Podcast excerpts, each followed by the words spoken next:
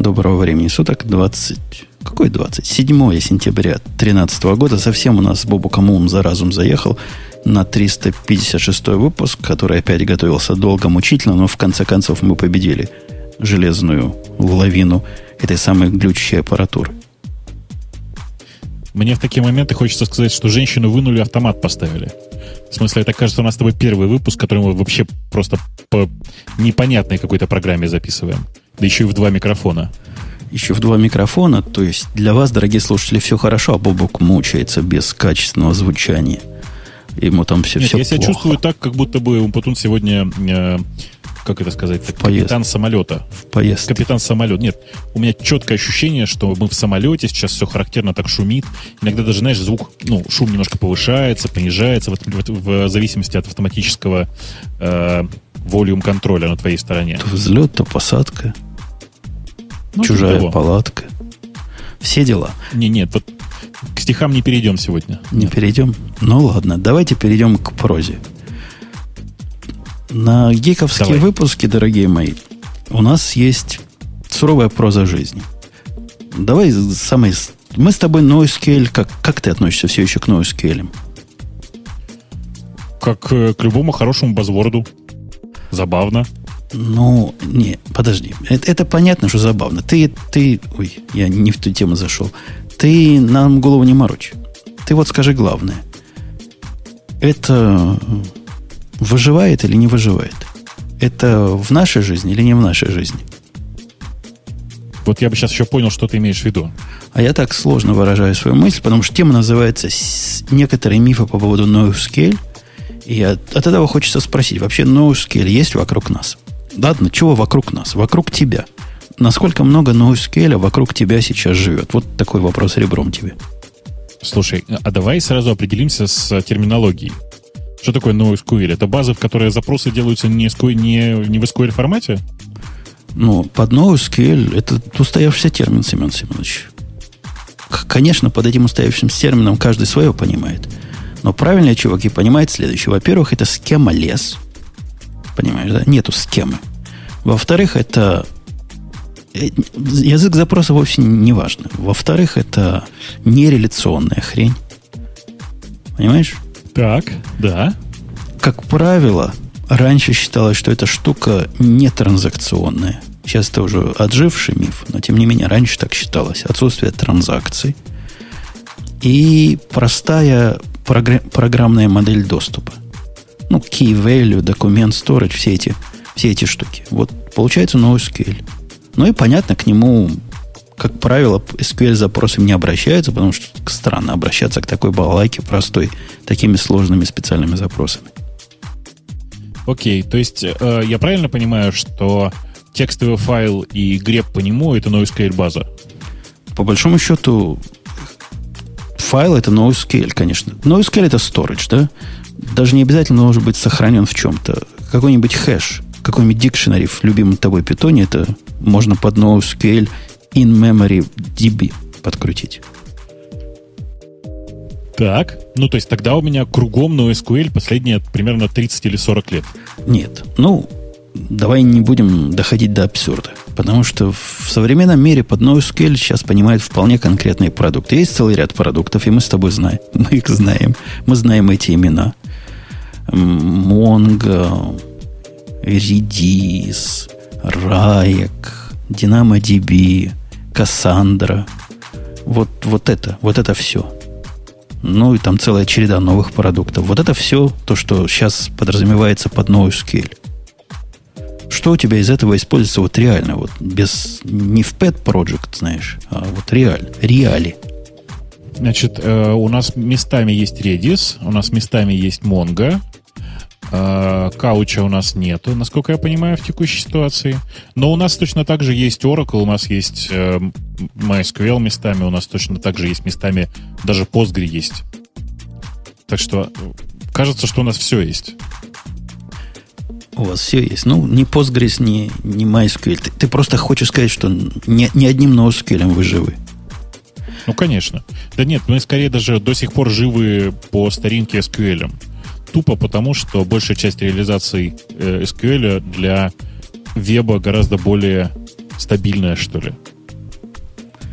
Ну вот да. Ты просто начинаешь как разрушитель мифов, потому что наша тема как раз про разрушители мифов. Миф номер один о том, что NoSQL это такая новая штука, и ты только что донес до нас идею, что текстовый файл, по большому счету, NoSQL.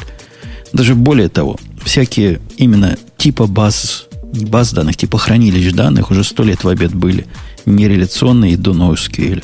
Ты какой помнишь, кроме CSV файла? Какой-нибудь BDB, например. Ну, BDB-то должен умереть, конечно. Но ты помнишь же, что были всякие любые звездочка DB, в смысле там были FreeBSD-шный DB, был, как он назывался, GDBM, помнишь? И, наверное... Я дофига всяких таких помню. Я даже помню базу, которая называлась TDB, в смысле набор библиотек, который назывался TDB, который был внутри самбы написан. Самба, помнишь, что такое? Борьба такая. Помню. Самба помню. Самба это как сивс, или сивс это как самба. Ну, в каком-то смысле, да. Близнецы-братья. Тот чувак рассказывает на этом мифе, что впервые эта модель была в 70-м году описана. Черт его знает, что за модель он имеет в виду, но была описана в 70-м году. Ну, модель описана была в 70-м году в том смысле, что просто тупо сложить куда-нибудь данные в каком-нибудь формате. Да, это было описано в 70-м году, а может еще и раньше. Я уверен, что раньше. А вот Сван пишет, даешь NoSQL на DNS. Он-то бестолково не знает. Он-то не знает, что за DNS-ом бежит...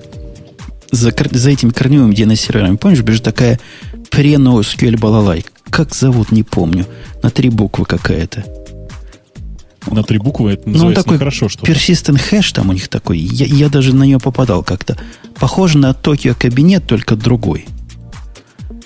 Вот как раз специально для DNS-ов используется. Тоже там, дорогой Сван, типа NoSQL. Нам, может, подскажут, как она называется, эта штука, потому что она такая не очень популярная. NSD пишут нам. Не-не-не. Что-то по-другому называлось. Что-то не так называлось. Вот. Вообще, на самом деле, Сван в каком-то смысле прав. Сам по себе DNS это же прекрасная штука. Это действительно в каком-то смысле способ для доступа к NoSQL базе. Все-таки есть. Ну, это скорее в сторону distributed storage, да? А это не следующий, а через один миф будет. Давайте миф номер 2. Забудьте по поводу схемы, говорят они нам. И, конечно, они немножко брешут. Ну, смотри, в дефолтном состоянии, конечно же, можно забыть по поводу схемы. Но если ты эту схему активно изменяешь, в смысле, если ты... Давай так скажем. Если ты активно изменяешь набор данных, с которым работаешь, то весь ад отсутствия схемы на тебя набрасывается моментально. Тебе приходится руками версионировать записи и говорить, это у меня запись по формату номер 2, а это запись по формату номер 6. Или, что самое страшное, у тебя же еще миграция может наступить. Когда ты хочешь одну структуру данных поменять на другую. И там просто, как-то, мягко говоря, очень неудобно получается. Ты прав, но ты не прав. Это я хорошо, да, могу. И я тебе скажу почему. Потому что оно все еще хуже, чем ты описал. Вот давай возьмем какую-нибудь популярную NoSQL Storage, которая называется DynamoDB. Но это просто классика жанра. Я тут по роду жизни с ней много сейчас общаюсь. И сказать, что DynamoDB schemaless, это... будет некое преувеличение, довольно резкое. Я скажу почему. Потому что под схемой в общем виде, это я просто задумываюсь, это не latency, это у меня latency, Бобок, в голове. Под схемой в общем виде нельзя просто понимать набор колонок вот в стандартной базе данных или набор полей в колонной базе данных. В том числе организация индексов является частью схемы, правильно? Ну да, но знаешь, большая часть людей, когда говорит, что она schemaless, имеет в виду, что в процессе разработки им не нужно создавать схему. Описывать схему не нужно в процессе разработки. И не нужно к ней привязываться. Но на самом деле это нужно. Когда ты создаешь это самое... Да любой Mongo ты создаешь, ты должен определить индексы. В Mongo, ладно, еще не так это страшно, потому что ты потом можешь это поменять, если передумал. А в DynamoDB надо все сразу. Это типичная схема, просто она немножко перенесена в другое место. Ты должен определить primary key, который хэш-ки у них называется, range-ки, и кучу дополнительных индексов. И все. Ты не можешь их потом поменять. Если это не схема, то я не знаю, что это такое. Нет, ну то, что ты описываешь, это 100% схема. Совершенно классическая. Она схема просто не для формализации полей, но для формализации доступа. Схема перенесена в другое место. Не больше того, не меньше того. Ну, на мой взгляд, это нормально. Ну, то есть, это совершенно нормальная такая история. Ну, да, схема вообще сама по себе нужна. Вообще, это же проблема в том, что современные NoSQL-базы живут-то по принципу, как во многих местах, по принципу классических SQL-ных баз. То есть, да, отказались от реляций, но индексы-то остались. И их бывает больше, чем один. То есть, ты никуда не денешься. Ну, конечно. Да, и, ну, опять же, некоторые помягче. Вот я и говорю, что в Монге ты с индексами гибок, хотя они, конечно, фиксированы. На каждый момент времени у тебя есть фиксированный набор индексов. Ты должен знать, какой ты индекс в какой момент используешь. И с индексами все совсем непросто, совсем не гибко. Во всех базах, но SQL, который я знаю, ну, возможно, в Кассандре чуть иначе, потому что она совсем другая. Но вот во всех обычных key storage, key value storage типа Dynamo или document storage типа Mongo и Redis key storage, да, наверное?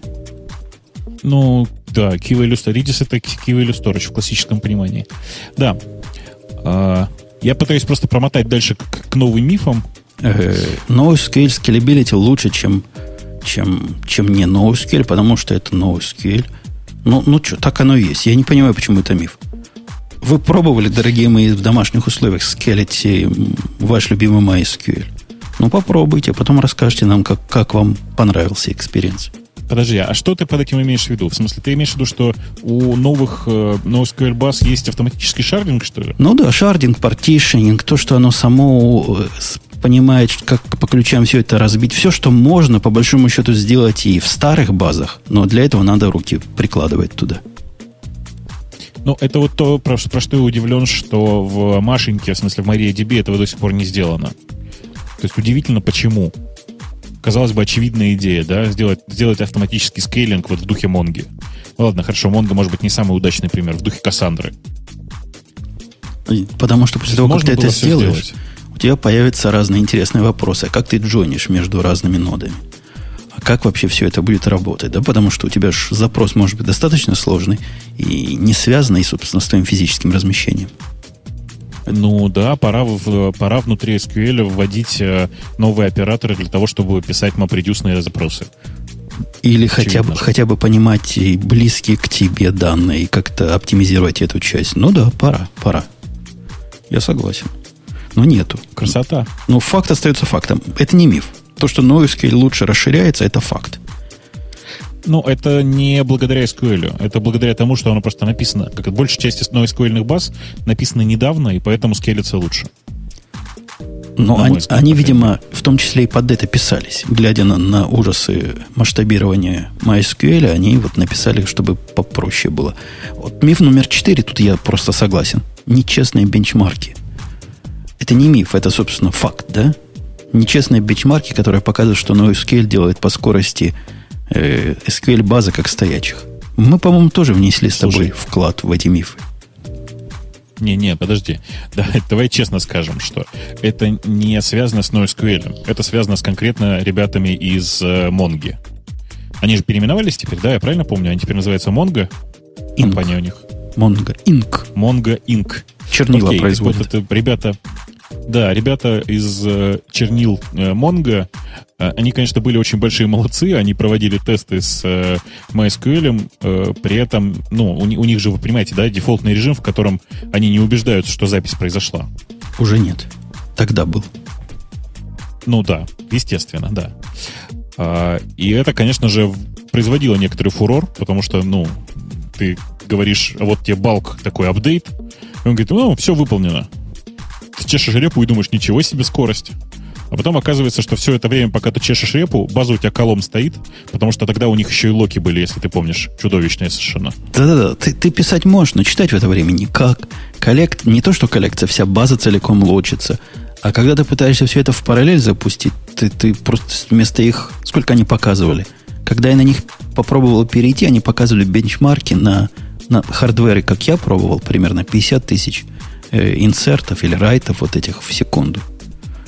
Ну, это же правда? Да-да, в реальной 50 жизни. 50 тысяч раз?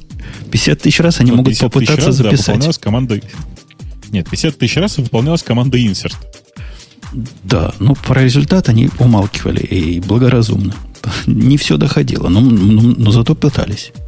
Короче, в реальной жизни, пытаясь читать в параллели записи, даже в современном Mongo, это 50 тысяч вы... Ну, зависит, конечно, от железки, но на обычной железке 50 тысяч вам трудно будет получить. Да, да. И перформанс, вот положа руку на сердце, в простых случаях, когда у вас есть доступ по вполне фиксированному пару индексов, самый простой случай, и запись у вас в это же пару индексное поле, вот у меня впечатление, что перформанс даже современной Монги где-то сравним с перформансом Маши. Там будет 5 тысяч, там будет 10 тысяч в секунду записи или инсертов. Вот одного порядка ягоды будут. Слушай, да. А перформанс, это же, ты знаешь, да? Чем отличается перформанс от инсталляции? Нет. Да ладно. Расскажи Мансу. Грей-то нет. Кто-то должен... Есть два известных, как известно, термина. То есть, есть два вида современного искусства. Перформанс и инсталляция. Их отличить друг от друга очень легко. Когда ты звонишь, откладываешь кучу на коврик, потом звонишь в дверь и убегаешь, это инсталляция. А когда ты звонишь в дверь и откладываешь кучу, это перформанс. Понял. Посмотри, теперь понял.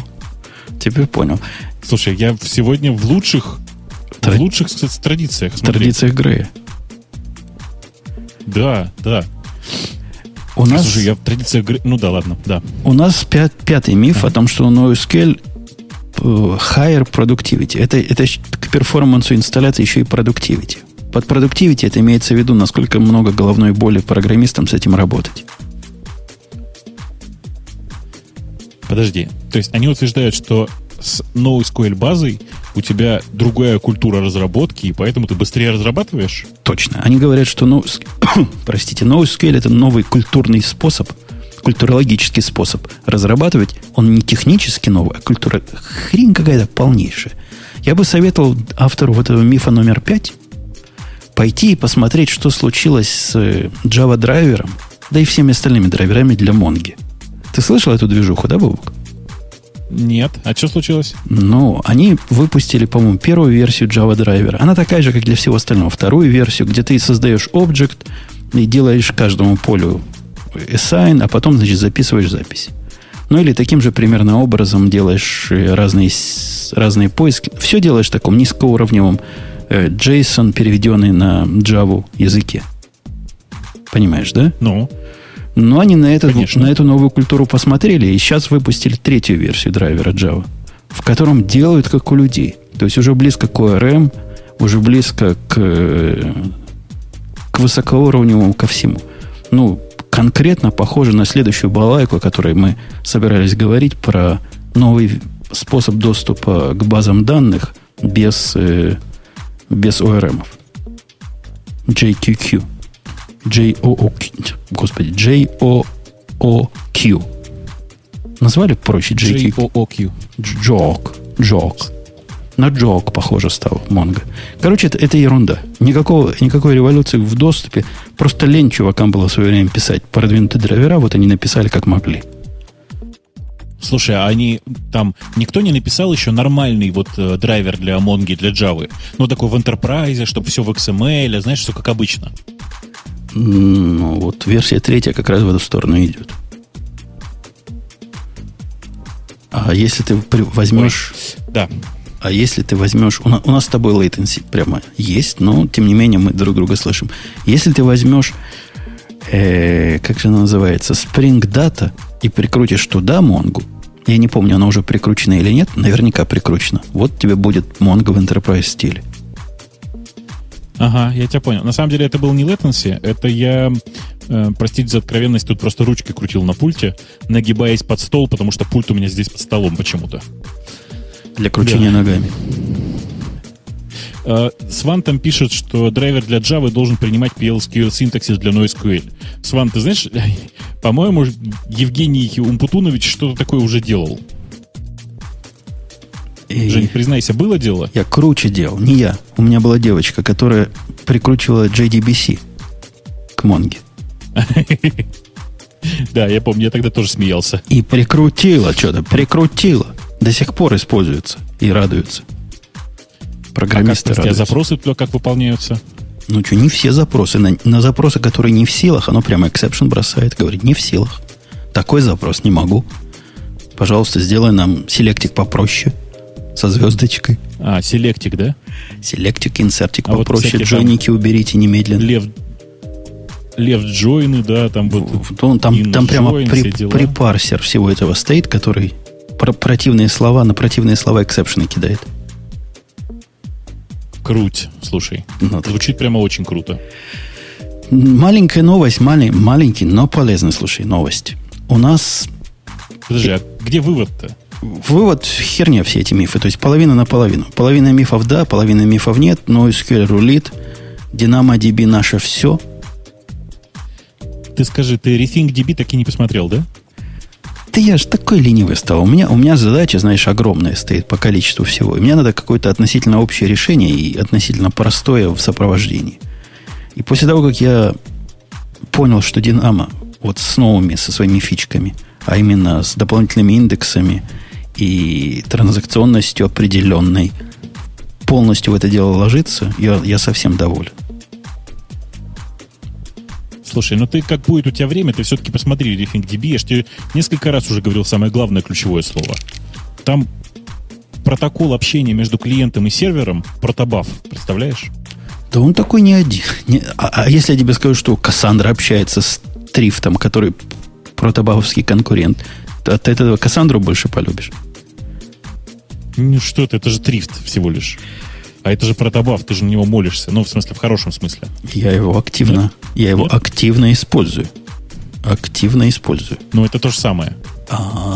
Я понял. Ну, что, нам в JSON, что ли, все сериализовать? Или в Basin? Ну, не дети в пионерском садике. В месседж-пак. Кстати, о паках. В любимом нами с Бобуком AWS, или я про тебя напрасно нагнал? Не, ну как, я люблю AWS. Весь S3 просто обожаю прямо. Че, и больше ничего не любишь? А я в последнее время там ничего не использую. Кстати, дружище, ты знаешь, ты можешь... Или у тебя уже не осталось виртуалок? Я там всем хвастался, когда обнаружил, что резервд инстансы можно покупать. Как это? Получается по цене практически как Digital Ocean. Ну, близко. Ты знаешь, я же не использую, в смысле, у меня нет такого, чтобы вот взять и резервировать инстанс. Я придумал какую-то хрень, я ее по-быстрому наваял и поднял виртуалочку под нее на DigitalOcean. Не понадобилась хрень, взял ее и погасил. Не бывает такого, чтобы они там прямо, нужны как-то.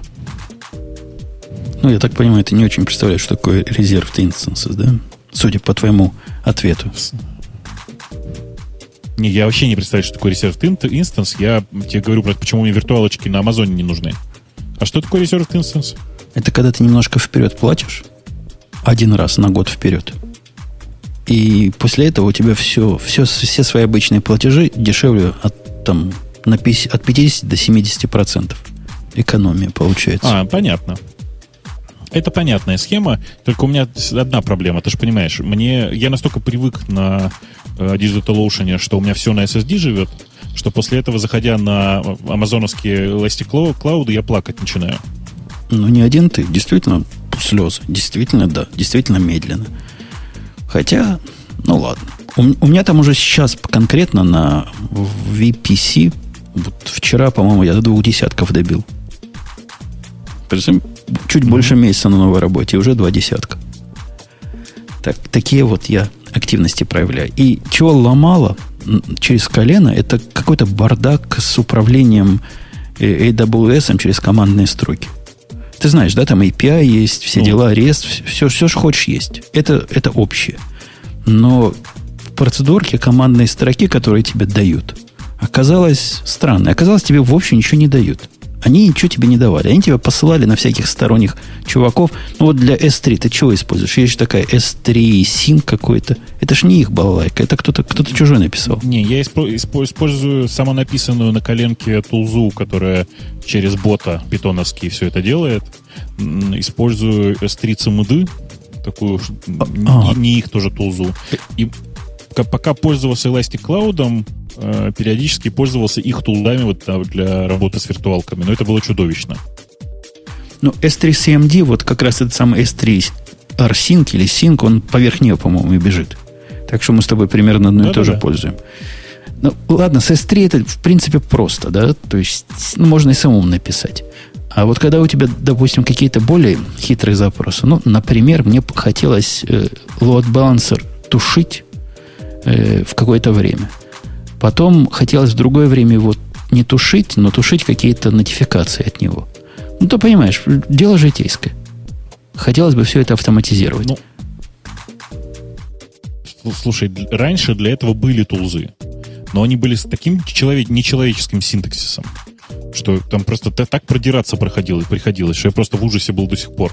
Да, я посмотрел на новую тулзу, которую выпустил Amazon. Она во всех отношениях приятная. Зайду издалека, она написана на питоне.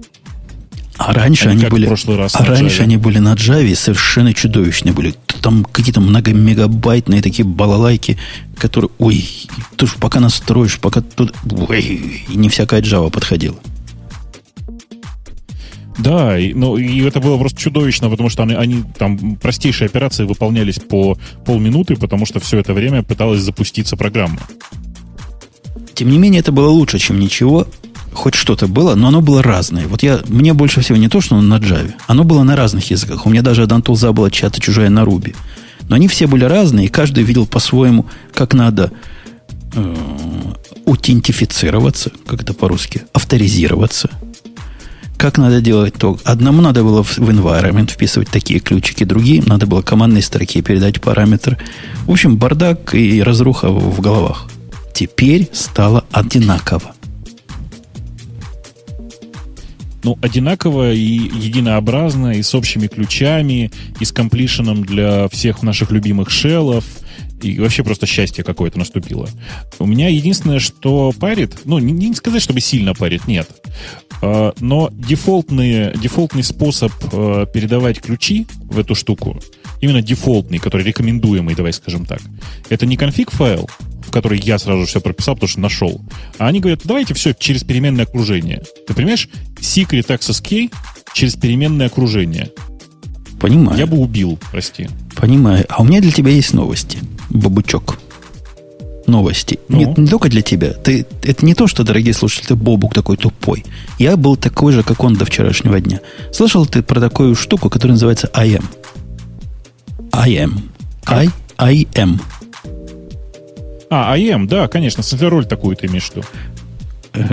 IM, да, это их способ, новый способ. Я не знаю, насколько новый, но они везде пишут, что это новый способ управления пользователями, правами и всем остальным в Амазоне.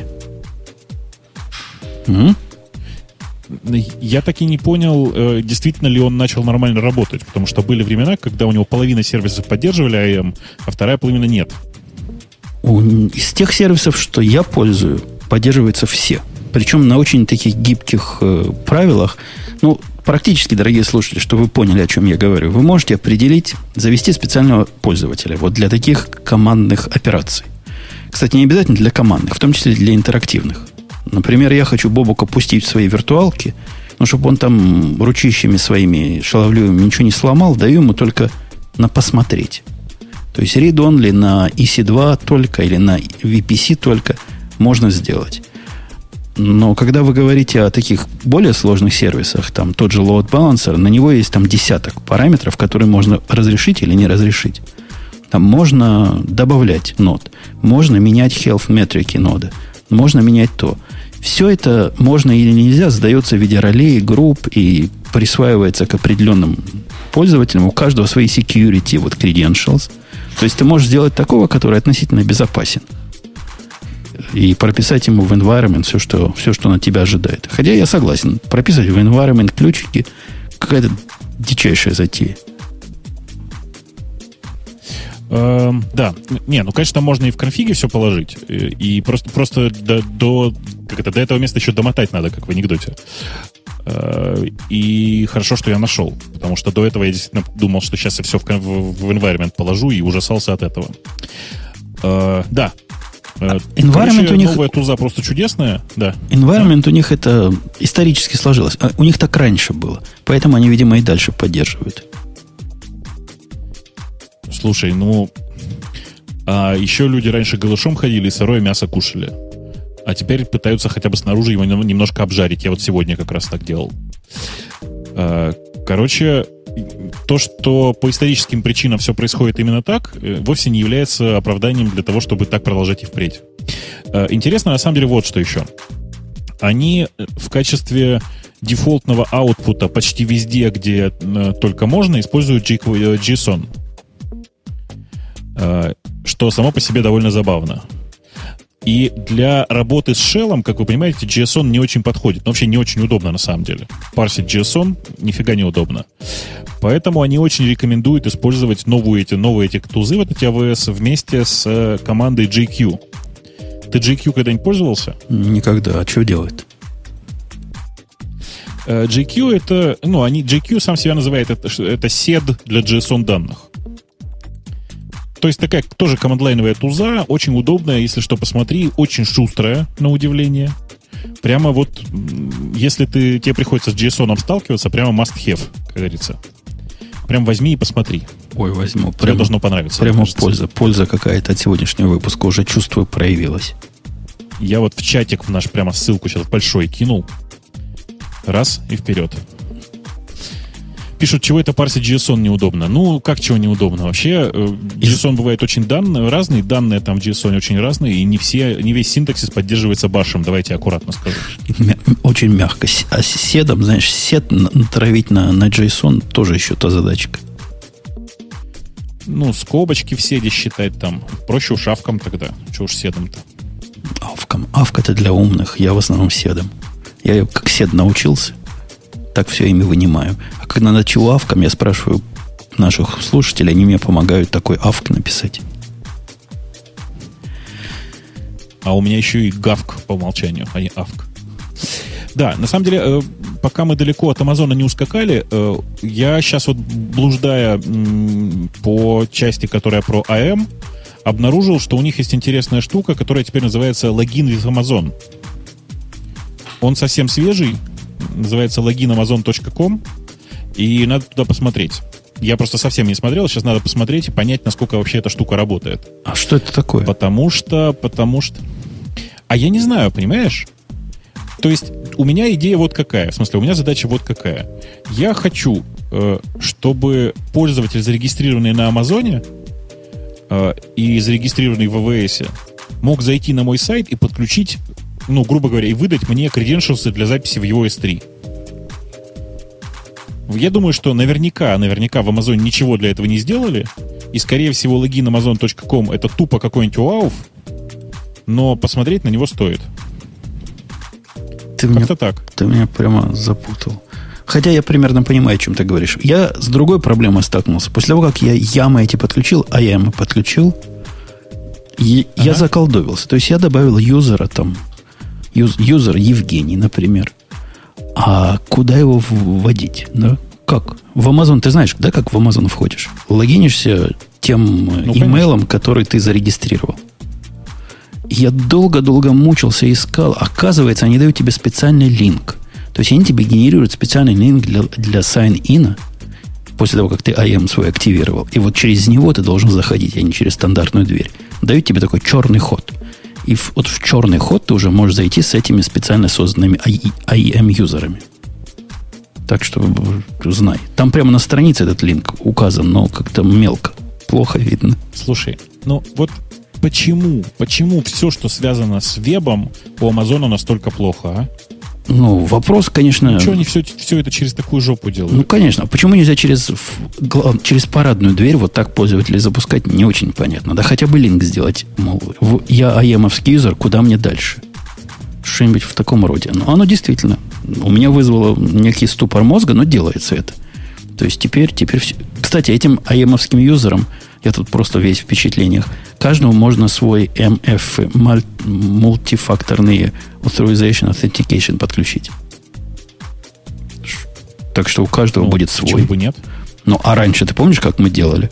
Раньше мы, как дураки, все, кто надо зайти, фотографировали этот баркод, пока он показывается на каждом телефоне, что сводит идею этих баркодов и этой второй авторизации как-то почти на нет, когда оно на многих телефонах.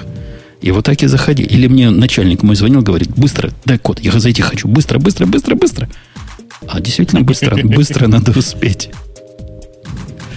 Теперь не так, теперь все в порядке. Ты слышал про позор Google аутентикейтора? Нет. Ты не слышал, что они натворили? А что было?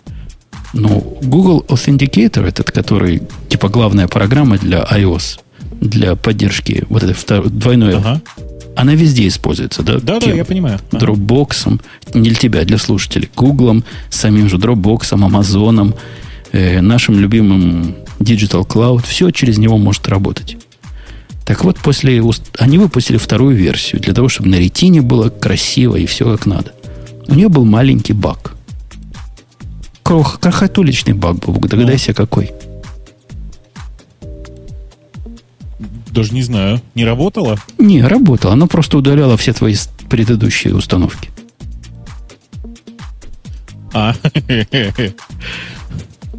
Хороший баг. И ты знаешь, как я об этом узнал? Мне где-то в 2 ночи, ну, еще не ночь у меня, в 2 вечера позвонили из Амазона, конкретно из Амазона позвонили и сказали, сэр, мы видим, что вы, значит, ей пользуетесь, ни в коем случае не обновляйтесь на версию 2.0, потому что после этого вы не сможете зайти. Ну, не человек сказал, робот сказал, автозаписанный. Потом еще email такой пришел. Короче, был шухер еще тот. Они уже выпустили сегодня или вчера. Сейчас тебе Google позвонил? Не Google. Amazon позвонил. Amazon сказал, что у вас это устройство зарегистрировано, да. Да. И вот прям молодцы. Вот Amazon люди. Вот, молодцы. Ну, хорошо сказали. Я бы поставил бы и сосал бы лапу. Вот из-за таких, знаешь, мелких проколов я теперь всем рекомендую при подключении вот этой самой аутентификации использовать Authy. Знаешь, да, такой? Это authy.com. Конкурент? Это, да, в каком-то смысле конкурент. Вот я сейчас дам ссылочку в чатик. Вот. Такой, знаешь, это такой стартапчик, который предлагает модули для двухфакторной аутентификации, плюс действительно неплохо написанное приложение для него же. Оно работает по точно тому же стандарту, что и там этот самый Google Authentication, и совершенно обычная такая штука. При этом есть куча готовых библиотек, рестовые API, там все как положено. Погоди, ну стрёмно же. Очень рекомендую. Стрёмно же второй уровень авторизации передавать кому-то внешнему. А что ты там передаешь-то? Ну, они для тебя будут кодики генерировать, правильно? То есть оно как-то немножко... Ну, ты реально хранишь в этом случае яйца в 2 корзинах, конечно. Но корзина-то не твоя вторая. Ну, конечно. Ну и что? Ну, как-то стрёмно. Ну, в смысле, ты понимаешь, ты как бы... Ты говоришь, давайте хранить яйца в 2 корзинах, и при этом хорошо понимаешь, да, что взломать одного меня, ну, вот для того, чтобы проломить эту историю, гораздо легче, чем взломать 2 разные компании. 2 разных людей. Ну, зато, ты понимаешь, взламывать одного тебя, какой интерес? Ну, взломают Бобука, смогут в Твиттере написать, я Бобука сломал. А взломать вот этих Authy, ты же сразу всех обидишь, которые через него. Понимаешь? То есть, ну, более лакомый такой, более лакомый кусочек. И, опять же, гордо можно в Фейсбучике написать или ВКонтакте, я саму Authy сломал. Это не какой-то Бобук там тебе, а сразу всех. Да, конечно, ты... Слушай, хорошо, давай вот просто Бобука отодвинем в сторону. Ты представляешь, как будет чувак гордиться тем, что сломал самого Умпутуна? Ты че? Ты не подсказывай им эти мысли. А то там уже я фотографии выложил. Хорошо, фотографии из окна выложил, которые я сказал, что окно работы, конечно. И уже умники, значит, начинают считать, с какого этажа, судя по углу, значит, там видно, рисуют тангенсы, котангенсы и вычисляют. Ну, ты знаешь... Геометрия помогает вот в этом смысле определить с точностью до 5 этажей. В общем, еще те шпионы. Блин. Слушай, у меня тут я тут сижу в неудобном совершенно сетапе, у меня перед глазами стоит преамп. У этого преампа лампочка, и лампочка эта зараза светит прямо в глаз. Я чувствую, что точно знаю, за что Кайну Белавили. Вот за то, что этот гад точно так же вот лампочкой светил. Что я хотел сказать? Я хотел сказать, что надо про лампочки рассказать. А точно. А что ж мы про лампочки-то молчим? У нас, несмотря на то, что выпуск гиковский, но вот эти лампочки, о которых мы хотим вам намекнуть, дорогие слушатели, они тоже вполне гиковские, потому что нормальный человек такой не потянет. А как называется сайт? leadlamps.ru. Я даже дам его ссылочку. Я зашел на сайт Радио Ти и там посмотрел. Вот я дал ссылочку в чатик. И эти лампочки, да, продаются. Слушай, за деньги. Почему ты считаешь, что они гиковские? Да потому что нормальный человек вот с такой лампочкой жить не может. Моя жена, например, говорит, что это за хрень? Так моя жена говорит, что это за хрень у тебя светится в комнате? В смысле? Я просто реально не понимаю, а что такого-то? Нормальные лампы, особенно вот когда обычную цокольную берешь, вставляешь, и нормально. У меня таких надо мной 4 штуки. Нет? Нормальных цокольных 4 штуки в люстре. Они тусклые все. Я самые дорогие купил на то время, когда покупал. Самые тусклые. И какой-то у них не теплый свет. То есть он какой-то желтоватый, конечно, но не такой. После того, как я вкрутил такие лампочки жене в туалет, которые возле спальни, она сказала, выкрути немедленно, вкрути мне нормально. Слушай, вот я все понимаю, да, вроде бы про спонсоров надо только хорошо говорить, я думаю так, по крайней мере. Но, знаешь, вот у меня один только вопрос. Это у автора сайта настолько странное освещение дома, что он сделал такие радикально яркие цвета в сайте, или он этим хочет подчеркнуть всю разнообразность цветовой гаммы? Я пытаюсь понять. Может, он родом из 80-х. Вот красная полоса, желтый бэкграунд, зеленые полоски. Взрыв мозга. Да. А чего богато? Кстати, богато. Ты на богатую тему меня навел. Ты слышал, Бобук, срач, который происходит по поводу Марисы сейчас в интернетах? Я вчера читал, 20 страниц комментариев, наслаждался. Ты в курсе, о чем я говорю, не? Нет, пока не слышал. Нет, о чем? Мариса. Мариса, которая в Яху. Помнишь? Девчонка такая. Нет, я понимаю, кто такая Мариса. Я не понимаю, что с ней не так. Мариса выкатила новое лого. Яху. При этом она написала там длинную такую историю, как же они создавали. Как она взяла, своих лучших дизайнеров. Она говорит, я умею в... Как эта программа называется? Ин чего-то. Фотошоповская такая. Адобовская. Индизайн? Индизайн, да. Дизайнить. И вот я как-то в воскресенье села так и подумала, какой же нам дизайн сделать. И начала описывать, как она думала о дизайне. От ее мысли, вот там была такая заметка, то ли в блоге, я не знаю, где она написала. Дизайнеры пришли в ужас. Вот в конкретный, шок. Она из тех, как мы с тобой, которые считают, что дизайн это всякий может, лишь бы чувство прекрасного было. И вот такой инженерный дизайн лого она и устроила. Говорит, мы тут за выходные сели, и вообще молодцы такие. Дизайнеры плачут слезами. Говорят, вы что думаете, просто так дизайнеры месяцами этим занимаются? Они там месседж какой-то пытаются. Они там о чем-то думают. Не обязательно, в общем, комьюнити вот это дизайновое. Если бы у нас сегодня Skype работал, они бы нам рвались и в эфир бы и сказать, что как Мариса не понимает ничего. В общем, они все в шоке. Все в шоке. Слушай, с моей точки зрения, там ничего не поменялось. Буквы те же, цвет тот же. Что изменилось-то? Ты прочитал Марисин блог. Она там пишет как? Она говорит, вот мы подумали, какой фонд использовать. Там, который у них то ли Helvetica, то ли был раньше, то ли Sans. Он, плохой, поэтому мы там, не помню, Optimo поставили. И она там пытается рассуждать про типографику, про всякие глупости, что вызывает нервный смех у тех, кто понимает. Я не понимаю, что она там какую ерунду говорит, но те, кто понимают, ржут. Потом она говорит, наше лого должно быть геометрически правильное и математически выверенное. На это ей говорят, чувиха, говорят дизайнеры. Ты понимаешь, что глаз, он не математически правильный, не инженерно выверенный. Ему буковки, которые на одинаковом расстоянии, но разного там кегля или я не знаю чего, по-разному кажутся, чисто визуально. Мол, нельзя все в миллиметрах измерять. В общем, не рубит Мариса в дизайне вообще лого ничего. И поэтому все, значит, над ней ржут. Ржут, все комьюнити ржет и говорит, Мариса в лужу села, как минимум. Не знаю, короче, мне ничего страшного в этом всем не видится. Реально просто именно так. Ничего страшного я в этом не вижу. Вполне себе нормальный логотип. Может быть, конечно... Нет, в смысле, кто бы говорил, я понимаю, у нас тоже у меня логотип, да? Черная надпись на белом фоне.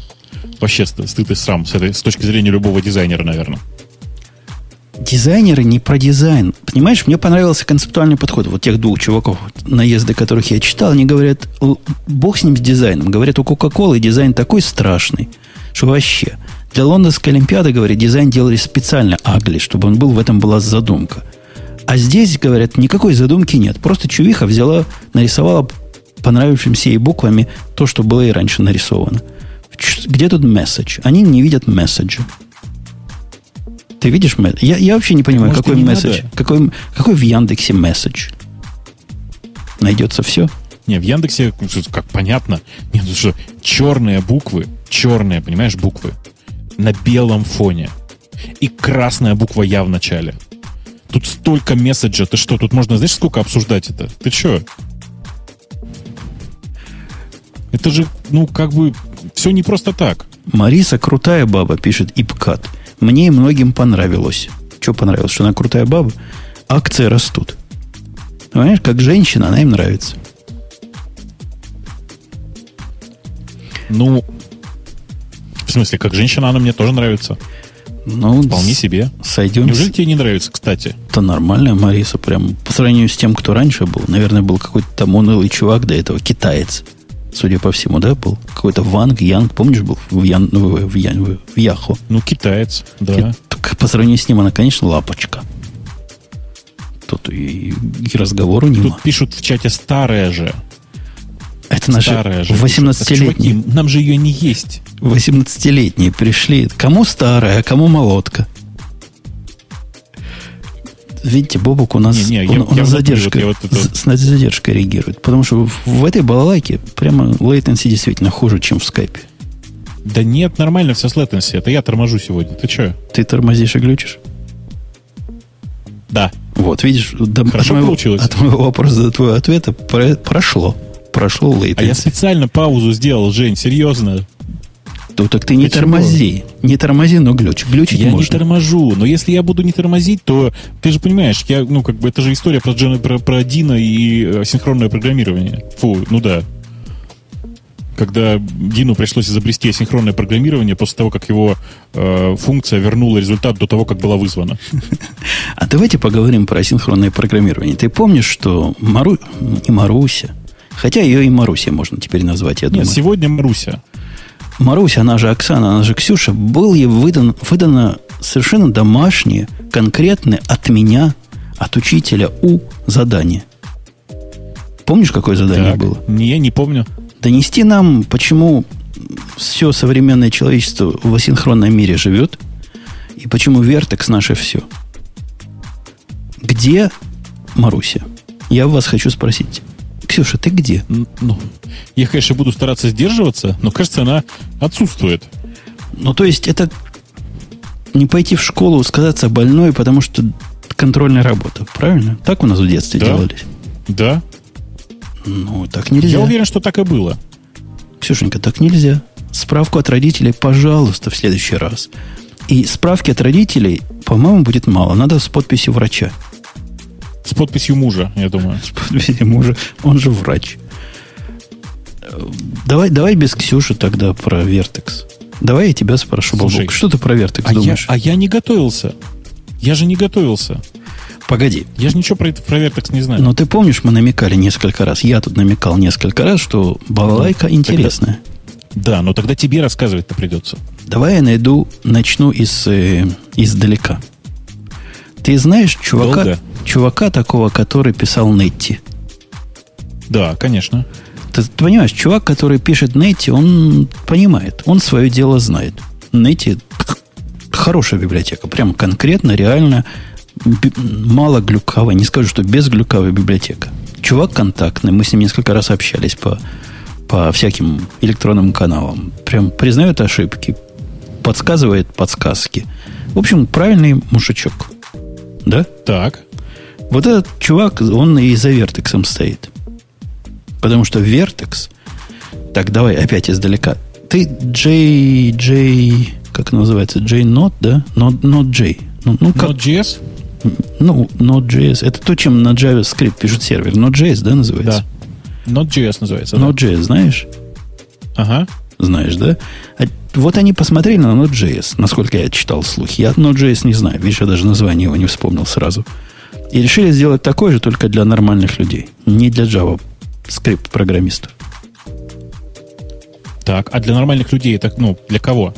Для программистов на Java, на Python, на Groovy и на Ruby. Ну и, конечно, на JavaScript тоже.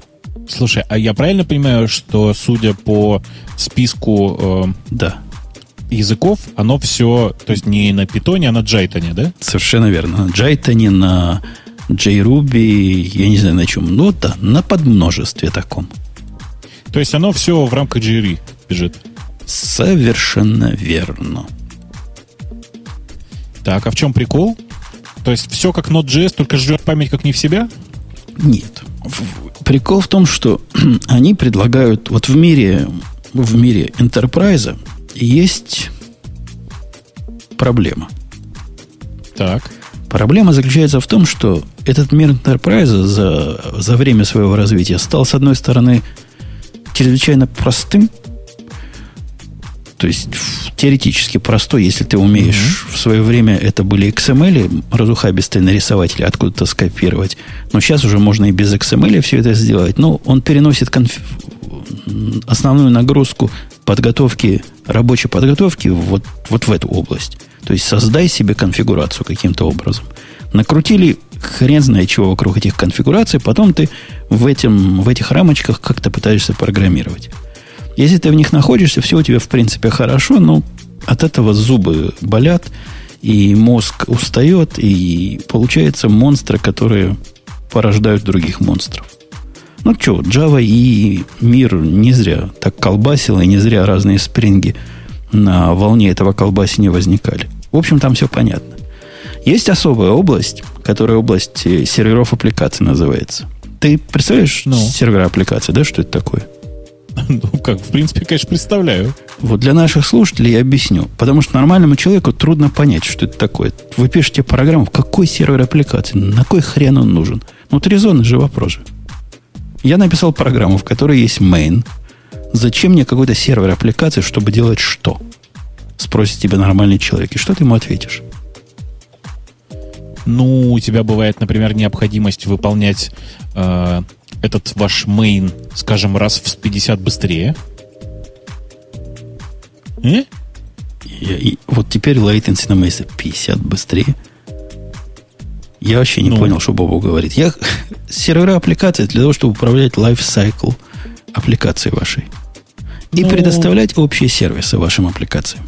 Вот, для того, чтобы предоставлять общие сервисы, в первую очередь, все-таки. Ну, то оно как бы так, но не совсем так. Общий сервис это да, но подразумевается, что ты не руками ее запускаешь, а кто-то за тебя всем этим управляет. Но это не важно.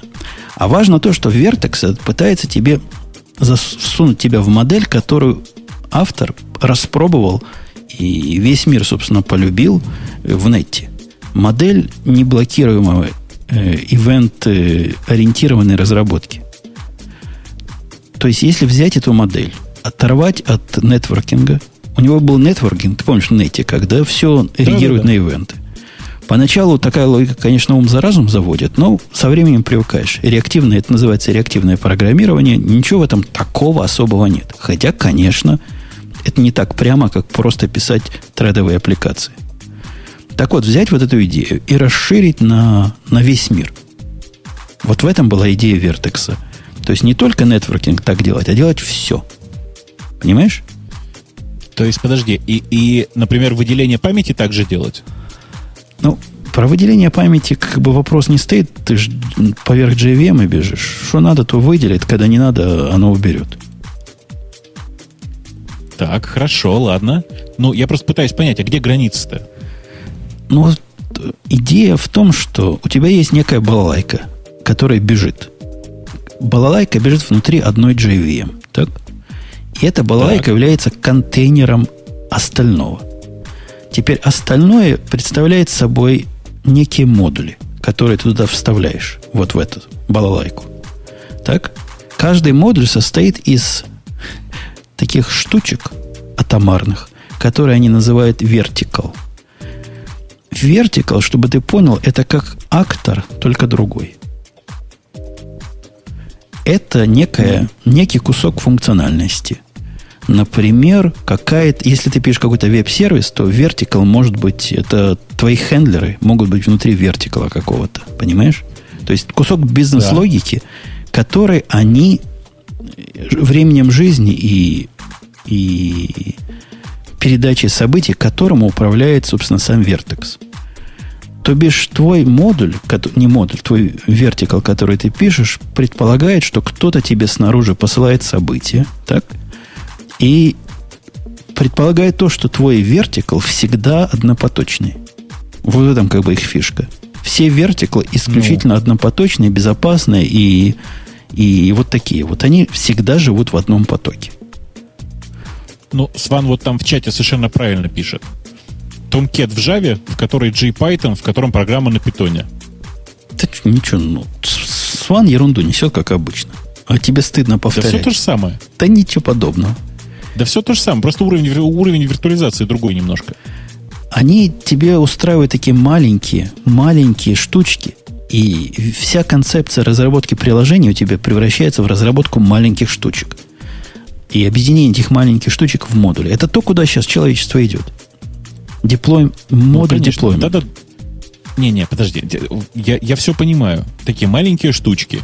Это, знаешь, я уже вот не очень помню. Это конец 80-х, да, годов Корба? Это ведь оно же. Ну, я прям пытаюсь понять, что тут общее. Технически говоря, Vertex представляет собой, во-первых, контейнер, который управляет временем жизни, то есть созданием, убиванием вот этих вертикалов и объединением вертикалов. Event Bus, который через всех них проходит, который, по сути, является Hazelcast.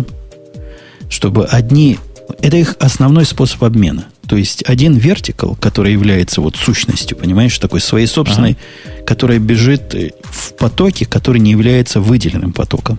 Но если твой вертикал каким-то потоком подхватился, и это важно, они гарантируют, что он всегда будет этим потоком обрабатываться. То есть всегда, но не все время. Между реальные потоки. Да, и реальные треды. Угу. То есть время от времени твой вертикал, он асинхронный. Ты понимаешь, о чем я. Да? И если ты его пользуешь, то он время от времени будет немножко потока подъедать. Если ты, конечно, чудило мудрый и делаешь там слип, то ты всю эту концепцию поломаешь вдребезги напополам. Это, конечно, ее самая слабая часть. Никаких средств тебя ограничить против неправильных использований, кроме рекомендаций, у них нет. То бишь, загнал ты туда слип или длинную операцию MySQL запрос загнал прямо в свой вертикал в дефолтной конфигурации, все, сливай воду. То же самое и в нете происходит. Попробуй в event-хендлере сделать запрос к базе данных, сильно плакать будешь. Ты знаешь, это на самом деле следствие просто JVM, потому что для Python есть такая штука, которая называется G-Event, которая манки-патчит все системные операции. То есть ты можешь прямо в рамках асинхронного хендлера написать sleep, и при этом ничего не остановится.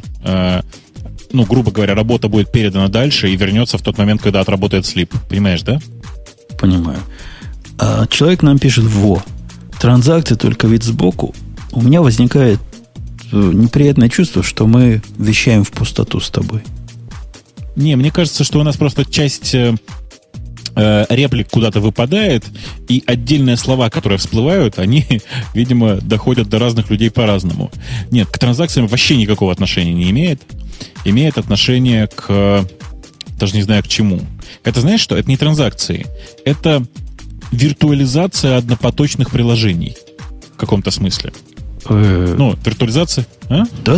Это возможность... У них какая концепция? Вот они пропагандируют. Если вам надо масштабировать приложение, как вы это делаете в жизни? У вас в жизни сущность, бизнес-сущность, начинает работать с множеством потоков, правильно? Как вы расширяете? Сущность, сделайте ее многопоточной. Здесь же сущность ваша, которая вертикал, многопоточной не может быть, потому что потоками не вы управляете. Если вам надо таких много, вы просто таких много создаете. Это типичная акторская модель. То есть вы создаете там миллион акторов, и вот они в параллель теоретически молотят все это хозяйство. Одинаковые. Но для тебя как будто бы в параллель. Ну да. На самом деле нет, ты же понимаешь. Конечно. У них на самом деле, если уж мы про технику говорим, есть два пула. Один пол для ивентов, и этот пол по умолчанию равен числу ваших ядер в вашей системе. А второй пул, вот если вам надо действительно что-то синхронное сделать, ну, бывает, да, к MySQL обратиться. Ну, что тут поделаешь? Ну, не умеет он асинхронно работать. Есть специальный пул воркеров. Вот в этом случае вы пишете вертикал, который такой особый вертикал, такой воркер-вертикал. Вот на него, на каждый будет выделяться свой собственный, тоже динамический, свой собственный поток, честный поток. Не слайс-поток, а честный поток будет выдан. Сван там спрашивает очень правильный вопрос. Как в этой концепции делать длинные апдейты в базу или риды из диска с непредсказуемым временем? Вот сейчас объяснил. Два, как известно, варианта. Вот сейчас объяснил. Если процесс не прерывается никак, если действительно база вот синхрона требует, то делаешь ее в воркере. Все эти операции производишь в воркер в вертикле. А этому вертиклу он получает события от настоящего такого динамического, который по ивентам срабатывает, и он не ждет. А воркер там что-то делает. В настоящем потоке, да. Ну, что поделать? Тут никак. Мистики не бывает. Ну, вообще мистика, конечно, бывает. Потому что, обрати внимание, и апдейт база, и запись на диск, это все сокет. Ну, это все файловый дескриптор, по-другому скажу. И, конечно же, можно было на самом деле, этот эвент отпускать. Понимаешь, да? Висеть на сокете, в смысле, висеть на дескрипторе, ждать, пока с дескриптора что-нибудь придет, возвращать обратно управление. Можно было повозиться с этим. Но кажется, что чуваки просто осознанно не стали этого делать, потому что все эти решения, прямо скажем, во-первых, не очень кроссплатформенные, с одной стороны, а с другой стороны, они же плохо укладываются в концепцию. Справедливости ради, у них такое есть. То есть такие модули, у них есть репозиторий модулей, которые пытаются асинхронно работать с базами данных и с всякими другими такими тормознутыми синхронными по умолчанию, по определению сущностями.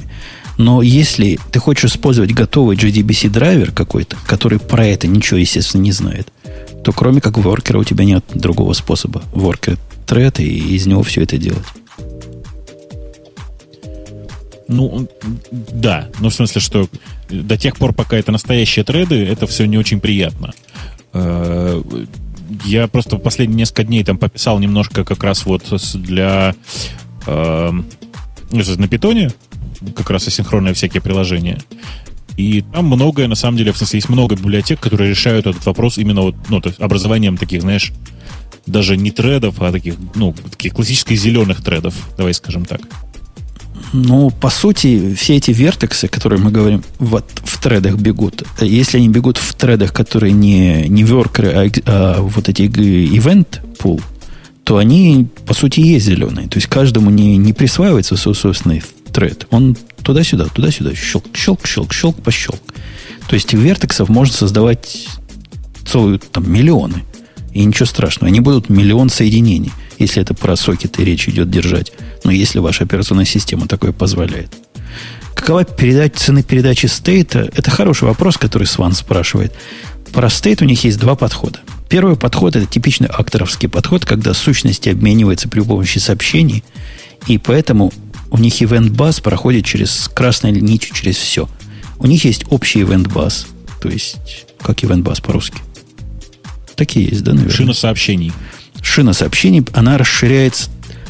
Шина расширяется не только между разными нодами, но даже между серверным и вебовской аппликацией. То есть они умеют прошивать эти сообщения на клиентскую часть.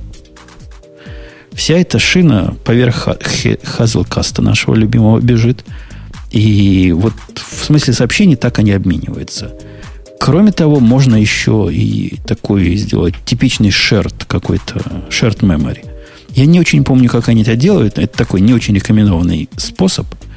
Но и это тоже можно сделать. То есть можно какие-то области сделать доступными для всех. А уж там думайте. Ну, какие-то базовые структуры.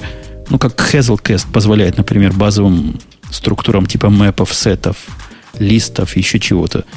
И быть расшаренными, так и здесь. Некие структуры можно расшарить и параллельно доступаться.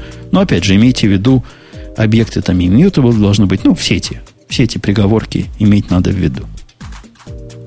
Вот, знаешь, за что люблю Свана, это называется. Вот иногда не в бровь, а в глаз. Вот знаешь, когда... Сван, в принципе, ну, я просто давно его знаю, он, в принципе, не часто программирует. Но формулировка «вот на такое положишься и всю жизнь дебажить будешь» — это правда. Ну, в смысле, я просто помню, как я дебажил неттевские приложения, и это, правда, был ад. Первые пару месяцев. Боюсь, что... потом же привыкаешь. Ну, это же, знаешь, это как бы это поаккуратнее-то сказать. Это как с гомосексуализмом. Я сейчас не про пропаганду, но, может быть, не стоит привыкать. Подожди, но Node.js весь мир пишет, а у них там все тоже так же примерно, и ничего, радуется. Ну, нет, у них не точно так же. У них очень много сделано для того, чтобы облегчить дебаг в этой ситуации. Ну и все-таки у них нет раздельных вот этих раздельно бегущих потоков. У них все бежит в рамках одного треда, и поэтому сильно легче. Ну... То, что дебажить приложение на нете, это ад и Израиль, это факт. Ты ставишь себе брейкпоинт в эксепшене, понять, откуда этот эксепшен пришел, потому что он тебе ивент-лупом выброшен. И что именно вызвало этот эксепшен, это не для человеческого мозга задача. Я полностью согласен. Слушай, ну тут еще нужно делать скидку на то, что ты получаешь не просто эксепшн, а гигантский джавовский стэк трейс, который вообще непонятно как... То есть там же как бы, ну, мягко говоря, там же еще корутины, ну, в смысле, там же акторы, и там просто такой ад получается, что просто не понимаешь вообще, что куда вызвало и почему именно в таком порядке. Бобок, у чуваков, которые, как я, начали писать на спринге, вот эти стэк-трейсы от Netty, они уже больше не плачут над ними. Они видели спринговские. Понимаешь? Мы уже в цирке не смеемся. Да ладно, ну что ты, господи. Всего 15-20 страниц, и ты добрался до начала. Дорогой мой, если бы страницы, а не хотел бы ты строчку длиной в 4 килобайта, которую надо до конца докрутить, чтобы понять, в чем же, собственно, была причина. Одну строчку. Я знаю волшебное сочетание Ctrl-E. Перейти в конец строки. Очень помогает. Да, это в том случае, если оптимистический сценарий, если надо действительно в конец пойти, а если где-то не в конце ответ, это тоже бывает. В общем, мы уже в цирке не смеемся, поэтому нам нетевские стэк-трейсы, какие вертикасские, это фигня вопрос. Видали хуже. Не, я честно скажу, что я ни разу не попробовал. И вообще предположение, что можно использовать Джайтон для чего-то такого, вызывает у меня священный трепет. Я думаю, что на самом деле нормально это все только в рамках Java работает. И надо, конечно же, на это посмотреть. Но помнится мне, прошлый раз, когда мы это обсуждали, я уже это говорил. Ну да, и надо понимать, что вы работаете, дорогие слушатели, не просто с фреймворком, а именно с application сервером. То бишь вы запускаете его даже при помощи средств этого самого вертекса. Вы управляете. Это как будто бы вы запускаете в каком-то томкате. Вот для тех, кто с Enterprise миром знаком. Примерно так. Но, с другой стороны, они предоставляют всякие приятности именно в разработке веб-приложений.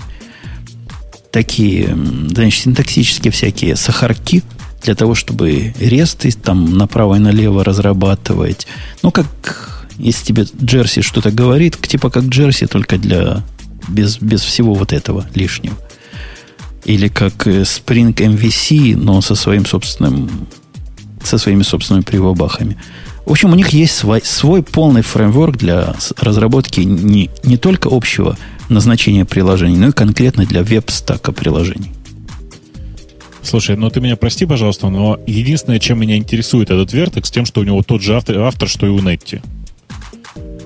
А неужели тебя не интересует потенциально интересная возможность больше не заниматься многотрендным программированием? Да я не программирую многотрендно. У меня нет такой проблемы. А у меня есть.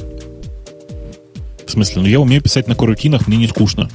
Ну, понимаешь? А я умею на Java Concurrency писать, я тоже нормально с этим обхожусь, но это еще та головная боль, надо признать. И если кто-то тебе пытается это решение обобщить и сделать не таким болезненным, по-моему, я в очень хороших ожиданиях вот от этого Vertex. Ничего еще на нем не писал, но вот, например, наш PubCDN, которым мы раздаем наши подкасты, который на нете построен и просто молодец, просто красавец, понимаешь, летает. Я вот думаю его попробовать чисто в виде эксперимента на Vertex перенести. Прям это типичный случай, куда просится. Куда просится типичный случай. Не, ты попробуй. Вдруг окажется, что это действительно интересно. Вот ты переведешь и расскажешь в следующем гиковском выпуске о том, как у тебя получилось. Раз уж Ксюши нет, мы тебе вот этим домашнее задание. Все перепиши, все расскажи. Я попробую. Автор тот же. Все равно Netty уже новый вышел. Я собирался переписывать под новый Netty. А тут сразу под Vertex. Раз его и поглядим, как оно будет. Со всех разных точек зрения. Ладно, что у нас еще интересненького есть? О, есть такая тема флеймообразующая. Давай. Видишь, я ее выбрал, да? Любишь GitHub, говорит автор этой статьи. Ты не знаешь счастья своего. На самом деле тебе надо идти на Bitbucket. Ща поржем, я чувствую. 4... Статью не читал, но уже рад. 4 повода, почему вам надо посмотреть и не то, что посмотреть, а положить свой код на Bitbucket. Во. Ты к Bitbucket как никогда не относишься. То есть ты знаешь, что никак. Такое бывает. Вообще никак просто. Ну, в смысле, у меня там даже аккаунт есть, репозиторий есть какой-то, но пользоваться я им не пользуюсь. Я скажу тебе... Сейчас рассказывать будешь. Я тебе скажу страшное. У меня... Помнишь, я рассказывал, я собираюсь переносить свою контору с CVS? CVS, да? Помнишь, такая система была? CVS. Да. Помнишь, да? Это такая, как... Не CVS, с SVN. С SVN. Ну, что? Не настолько все плохо было. Ну, хоть со Свена и то хорошо. Со Свена на Mercurial.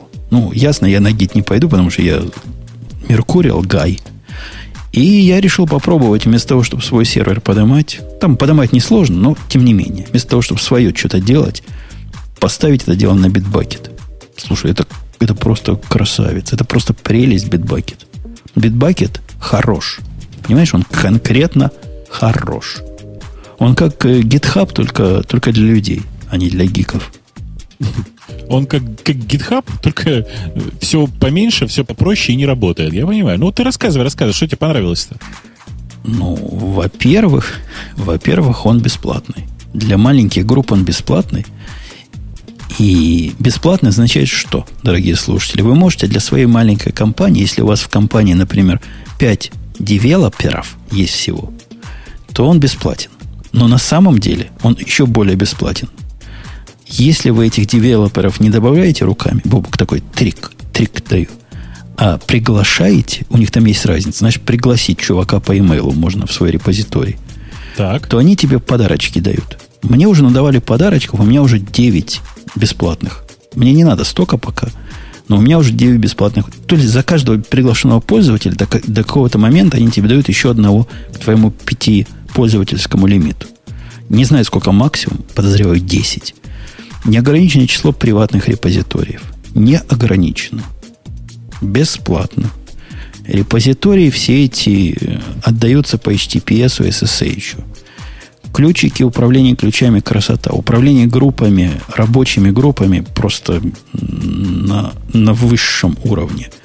За людьми в группе можно следить. GitHub не осилил, да? Я правильно понимаю? Ну, почему? Я тебе рассказываю, почему хорош Bitbucket.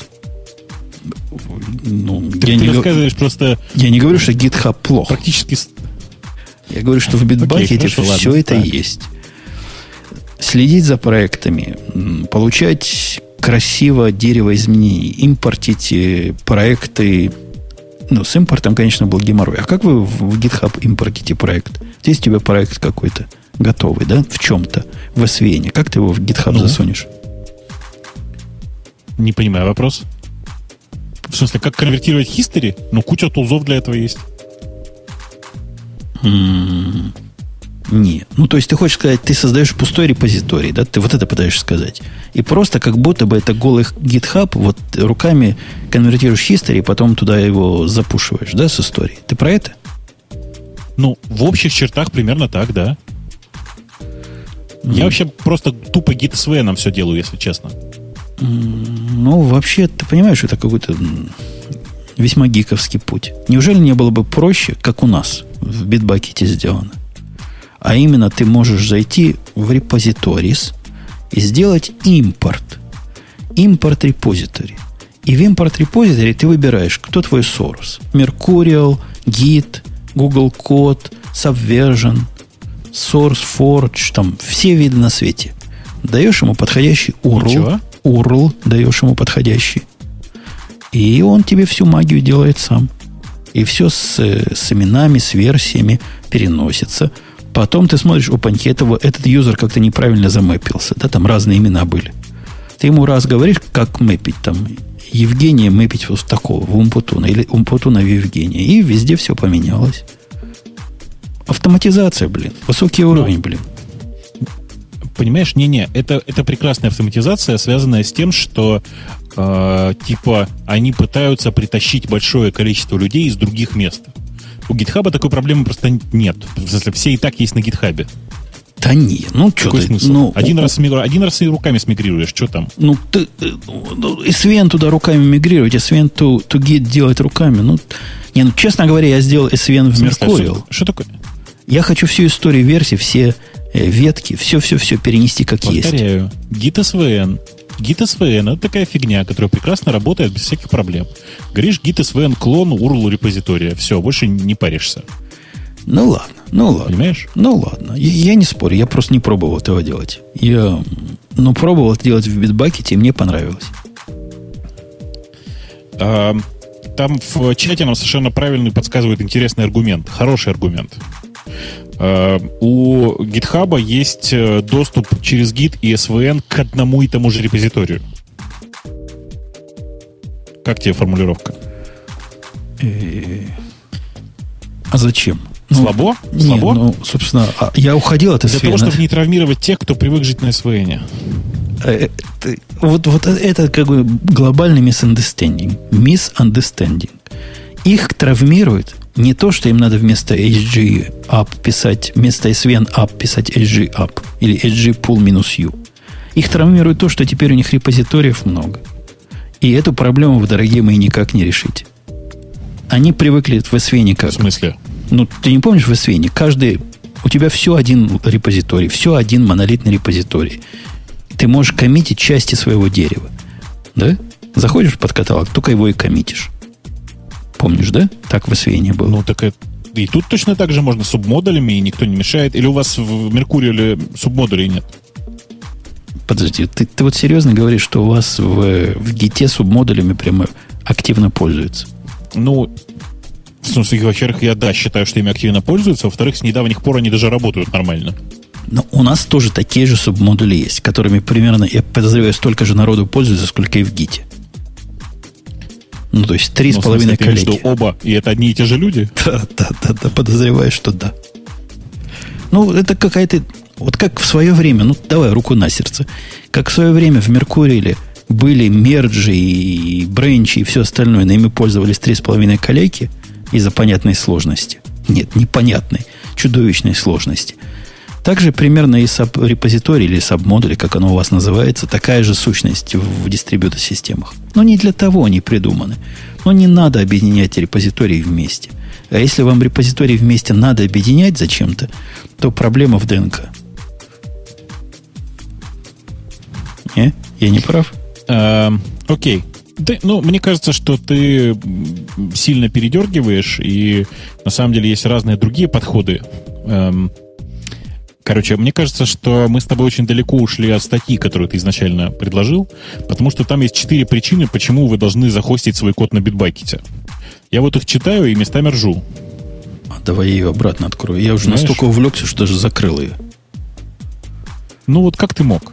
Ну, во-первых, у тебя есть выбор, да, VCS-ов для использования. Если GitHub это конкретно Git, и все. Да? И ну, все. С чего ты так взял-то? Ну, автор так пишет, я же не в курсе. С чего ты так взял-то? Автор так пишет. Ну, не рубит. Он жестоко ошибается. Ну ладно. Коротко, если. У нас чего можно сделать? У нас можно сделать Git. Тот же самый Git можно. Можно Mercurial. Собственно, на этом все. А у вас? На самом деле... А у вас Меркуриала-то нет? А? Подколол он же вас? У нас, конечно же, Меркуриала-то нет. У нас есть HGGit, ну, HGGit, и он всех, в принципе, устраивает. Зато у нас SVN есть. Ты SVN для какой-то порнографии, простите уж. Ну, и если уходить от SVN, то уходить. Ну, если бы я хотел на SVN, я бы этот процесс не затевал. SVN – это слабый довод. Он только кошке хвост по частям отрубать. Ну, да, не так, наверное. Да ладно, зато у вас негров линчуют. Ну да, и скоро мы с Сирией разберемся. Да. You can trust. Что хотел сказать? Ты можешь им доверять, в отличие от GitHub, который не знамо кем сделан. Bitbucket атласиновский. Атласину доверять?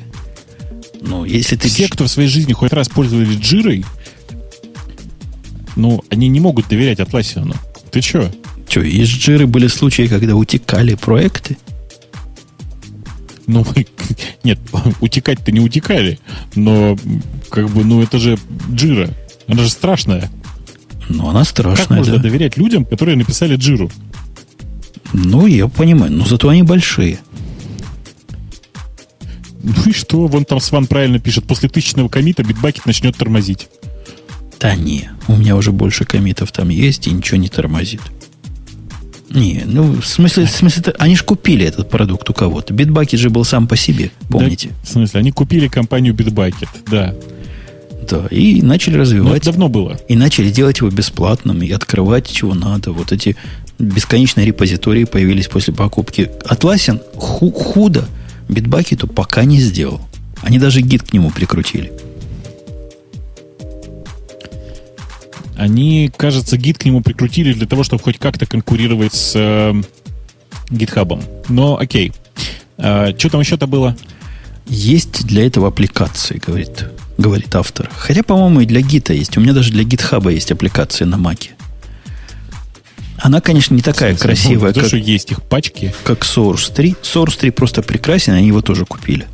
По прекрасности. Но он умеет... Они его тоже купили, и он прекрасно работает с GitHub. Он прекрасно работает с Git. Я не знаю про GitHub. С Git работает прекрасно. С GitHub прекрасно работает.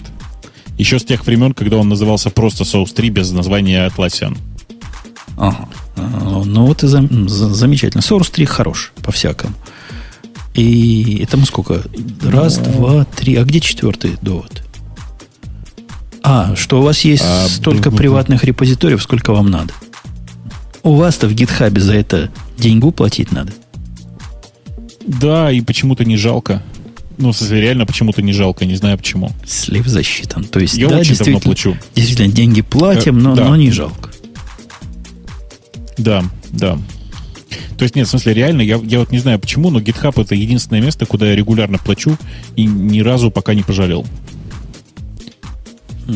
А у меня в Bitbucket сейчас конкретно 27 репозиториев, куча мемберов, ну куча, до 10 мемберов уже есть. И все это не стоит ни копейки. А? Посчитай, сколько тебе бы это стоило. Сейчас я плашечку, подожди, вывешу. Сейчас вот я нажимаю Command F5, Upload и выложу в чатик. Давайте мериться, у кого больше. Вот я вывесил.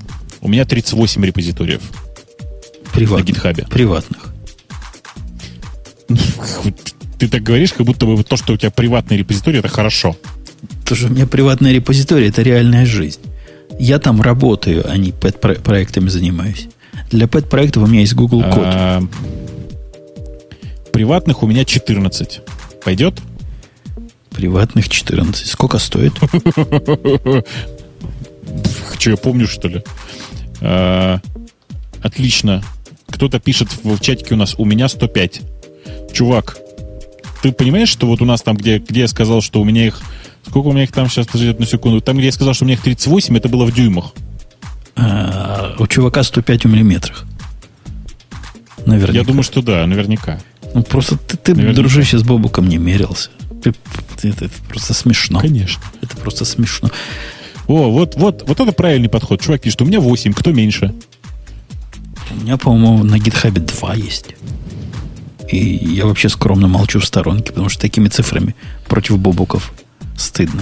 Давай, знаешь, перекрутим тему, потому что понятно, что Bitbucket, он делает ваш GitHub как стоячего, ты просто признать не можешь, как знаешь, ретроград. У Bitbucket нет, нет одной вещи, которая очень хорошо сделана у GitHub. С GitHub работает огромное количество сторонних сервисов. У меня, например, во многих местах деплой настроен через GitHub. Ты просто пушишь в GitHub, и оно автоматически уезжает, деплоится куда надо. Понимаешь? Ну, вообще ты, конечно, не знаешь, о чем говоришь, как обычно. Как про фотоаппараты.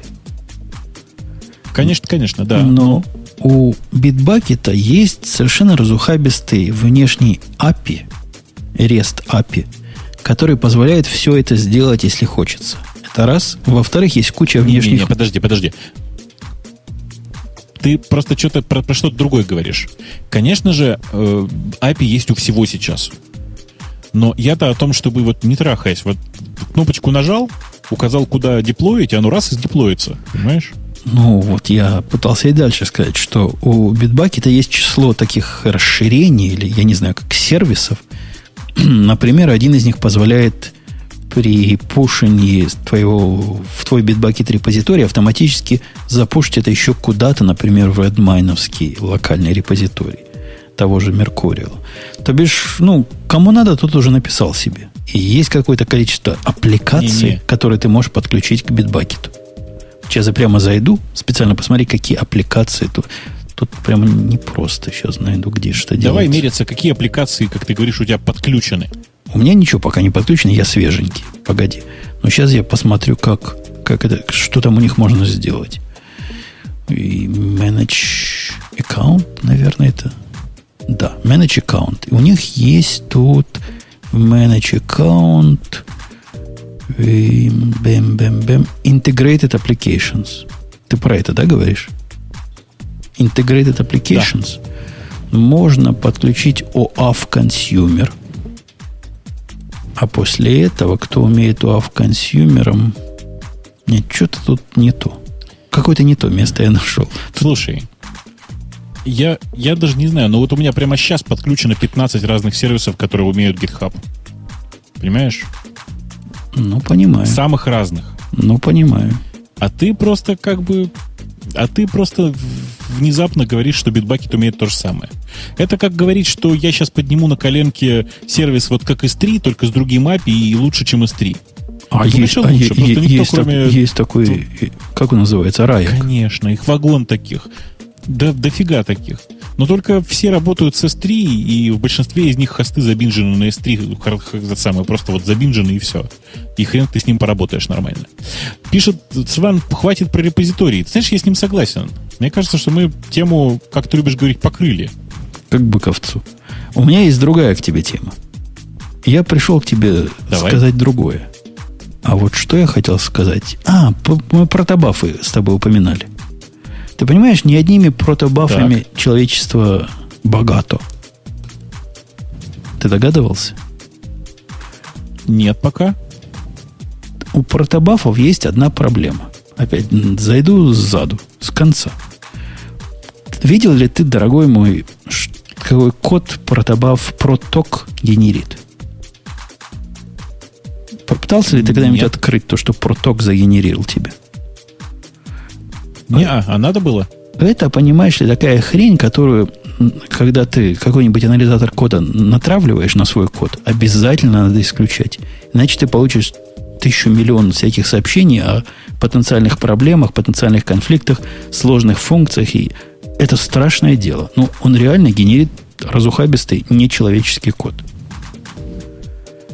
Отсюда пришли чуваки и сказали, смотрите, говорят они, чуваки, сказали, что мы напишем свой собственный протобафер имплементацию свою собственную, которая называется Wire, которая будет как протобаф, только лучше. Так?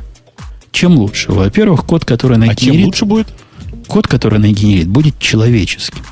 Код этот можно дебажить, в него можно зайти без содрогания, можно на него посмотреть, можно на него анализатор натравить. Хороший, красивый, генерируемый код. Минималистичный, без всяких лишних глупостей. Это первое. То есть, highly readable. Они говорят, с иммутабилити у протокол баффера типа не все в порядке с тем, что он генерит. Я не очень понимаю, о чем они говорят, но тем не менее говорят, наш будет более immutable, чем у них. Чего там с immutability не так, не знаю. Оно и сейчас сообщение строится билдерами, потом они финальными становятся, когда ты их билдишь. Черт его знает.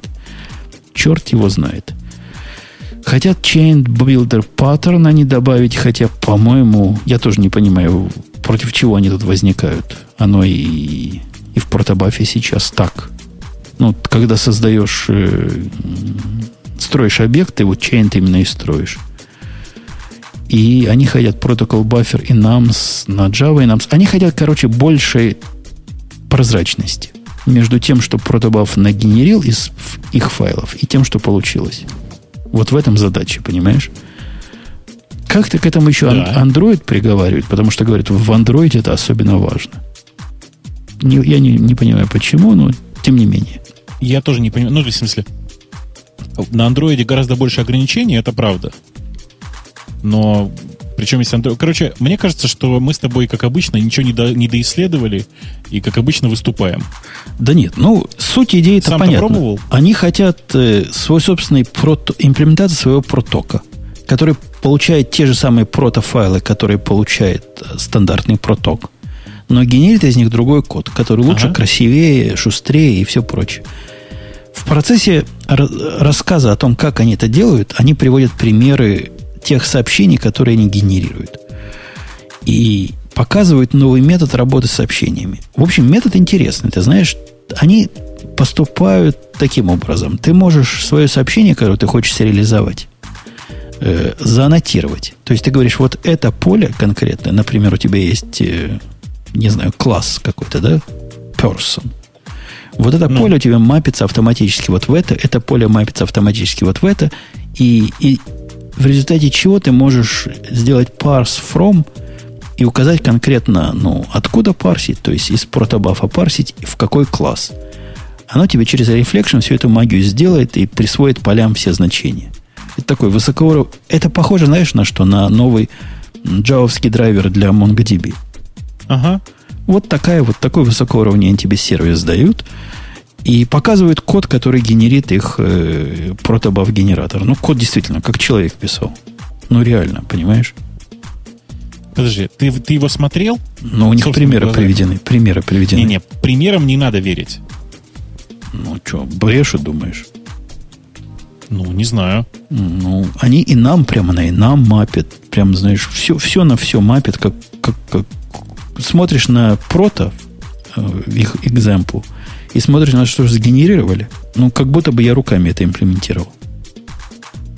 Короче, красавцы в этом смысле. Я его конкретно реально хочу попробовать. Ну, попробуй. Опять же, вот это, знаешь, это история, что надо сначала пробовать, а потом рассказывать. У меня такое подозрение, что на самом деле в жизни все будет не так красиво. Мне вот только непонятно, почему они пишут о том, что Builder и Chained Operation — это как бы их ноу-хау. Может, я что-то не понимаю здесь, но у меня точно так же это в живом и реальном, и в кодовом протобафе именно так и работает, когда ты билдер делаешь. Ну, правда, не билдер пишешь, а new builder, по-моему. А так все остальное в один. Может, они до этой фишки не дошли в свое время? Ну, может, и так. Ну, в смысле, может быть, они просто раньше начали? Да нет, тоже... Ну, то есть, я не понимаю, как это связано. Ну, большое, вот действительно... Короче, надо проверять. Такого, надо чего нет в протобафе, это аннотации к полям, которые ты говоришь, этот филд берется из прото, так номер такой-то, тип string, там лейбл такой-то, и оно вот это все тебе генерит там в бэкграунде для доступа. Это, да, действительно красивая штука. То есть, вокруг поджа объектов можно автоматически прикручивать десериализацию из протобафа. Это удобно. Ага. Хотя, по-моему, слишком высок уровень, но удобно. Наверное. Ну, зато автоматизация. Слушай, что ты? Да, такой вот Wire. Попробуйте его. У нас будет ссылочка в чатике, и тоже расскажете, о чем нам с тобой не пора. Да, нам с тобой не пора сваливаться в темы наших слушателей. Или мы с тобой спешим сегодня? Да, мы не спешим, поэтому зачем нам сваливаться? Окей. А я тебя хотел спросить, знаешь что? Такой вопрос. Как ты относишься к AOP? Чего? AOP. В смысле, аспектно-ориентированному? Да. Да нормально отношусь. А в чем подвох? Давай поговорим про него. Слушай, мы не уложимся с тобой в... Как это сказать-то? А мы коротенько. Потому что я тоже небольшой Копенгаген. То есть я концептуально и раньше понимал, что это такое. Практически вот только недавно начал его трогать. И кроме того, вот если спросить наш чатик, давай я его спрошу.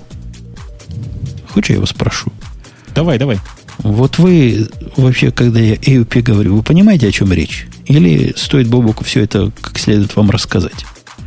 Спросил я чатик. Если понимаете, палец вверх. Если нифига не понимаете, палец вниз. Я зуб даю. Там будет 80 не понимает, 20 понимают. Если честные люди. У нас-то чуваки честные. Вот пошло голосование. Слушай, я даже был оптимистом. 86 против 14 пока. 87 не понимает. 88 не понимает. Ты видишь, что мой вопрос вполне релевантен, да? Да вижу, но я просто не понимаю, как его объяснять на пальцах. Не знаю, ты Бобок, ты умный. В смысле, просто у нас даже на то, чтобы объяснить там простейшие термины типа aspect advice, уйдет хреново туча времени. Понимаешь? Понимаю. Поэтому ты коротенько скажи. Блин. Я не могу коротенько. Аспектно-ориентированное программирование само по себе это такой, даже не знаю, как это называется, парадигма. Это альтернативная парадигма программирования. Главная цель этой парадигмы была изначально в еще большей сегрегации разных кусков функциональности. Типа... если я ничего не путаю, это была изначально научная работа о новой методике. И идея была как раз в том, чтобы сделать так, чтобы как это сказать-то? Раздельная бизнес-логика находилась в раздельных модулях, и были сквозные грубо говоря, набор сквозной функциональности, который легко используется в каждом куске. В некоторых смыслах это... то есть для некоторых смыслов история про аспекты похожа на историю про контракты. В некоторых кусках история про аспекты похожа... это невозможно. Жень, я не умею такие вещи рассказывать. Красиво, я же прямо заслушался. Вот по поводу сквозного, это называется ортогональное, да? Это совершенно дикая идея, дорогие слушатели. И, по-моему, Бобуку она нравится. Мне это кажется одним из худших проявлений человеческого интеллекта за всю видимую историю программирования. Они вам что говорят, вот если на пальцах? Они говорят на пальцах, есть такая функциональность, которая мы тут думали, как-то не можем никуда ее прикрутить. По сути, они это говорят, да? Говорят, какая-то функциональность, например, логирование. К чему оно? Куда оно? Оно как бы всему надо, да? Вот когда у тебя... Есть простая задача. Ты хочешь вход в каждую функцию и выход из каждой функции как-то залогировать, то чего делать-то? Это какая-то задача, которая не параллельно, а перпендикулярно всему идет, как прошивает всю твою бизнес-логику насквозь. Для того, чтобы решить вот в том числе эту проблему, придумали разные техники. Совершенно дичайшие техники, которые назвали аспектами, которые назвали аспектно-ориентированным, в том числе и для этого. И позволяют они, например, тебе сделать интерсепторы. Вот такой практический случай. У вас есть программа, которая про базу данных не знает ничего. Программа, которая про события не знает ничего. Программа, которая про логи не знает ничего. И она занимается своей бизнес-частью. Я правильно объясняю, да, Бобок, до этого момента? Ну, пока да. И вот вам хочется перекрутить, вот как только у тебя дошло выполнение программы до определенного состояния, до определенной точки, ты хочешь такой интерсептор, например, прикрутить. То есть перед выходом из функции ты хочешь, чтобы она что-то куда-то записывала. При этом функцию ты саму трогать не хочешь. А хочешь как-то, вот в этом как бы суть, декларативно, как можно декларативнее описать вот это вертикальное поведение. И получается в результате дикая смесь деклараций, объектно-ориентированного кода и программа, которая про эти декларации мало чего понимает, а все вместе – магия. Знаешь, я все это время, пока ты рассказывал, читал чат. Ну, то есть, как бы ты все, в общем, да, все очень верно изложил. Значит, в чате есть две хороших формулировки. Во-первых, это как ООП, но с глобальными переменными. И это, на самом деле, очень близко к правде. Вот. А вторая история, это типа, у меня вот в каждом классе, я не вижу, к сожалению, кто пишет, написано, у меня в каждом классе, где надо логировать, делается, внимание, сейчас зачитываю на одном дыхании. Лог, пробел, логер равняется logfactory.getlogger в скобочках classname. Зачем какие-то еще общие логеры, спрашивает человек. Ну вот для того, чтобы не писать вот такие непонятные конструкции, например. Да нет, человек неправильно спросил. Вопрос-то не как взять логер. Как взять логер, это дело десятое. А вопрос в том, что у разных методов логинги бывают одинаковые, независимо от ваших методов. Я же приводил простой пример. Вы хотите при входе сказать «вошел», при выходе сказать «вышел». В любой метод. Придумайте, как это сделать иначе. Ну, давай даже вот «вошел-вышел» — это глупый пример, в смысле, что он бесполезный, да? Но есть, например, контракты. Что такое контракт? Это, в типичном случае контракт — это когда ты выполняешь некоторый набор предусловий на... типа на входные переменные у функции и некоторый набор проверок осуществляешь на результат работы. Это такой типичный контракт. Ты обещаешь, что это функция, которая принимает инты от 2 до 16 и возвращает инт размером, я не знаю, больше 16, например. Понимаешь, да? Конечно. Вот, да. Вот для таких вещей, по большому счету, то есть довольно часто аспекты используются именно для таких вещей. Хотя на самом деле, конечно же, это все ерунда, и в нормальных языках есть нормальные для этого решения. В 21 веке аспектами, например, знаешь, что делается? У нас же все в вебе теперь живет. И когда тебе необходимо валидировать параметры, которые тебе по гету, посту или еще чему-то пришли, то вот это такой общий случай, когда аспектами это пытаются сделать.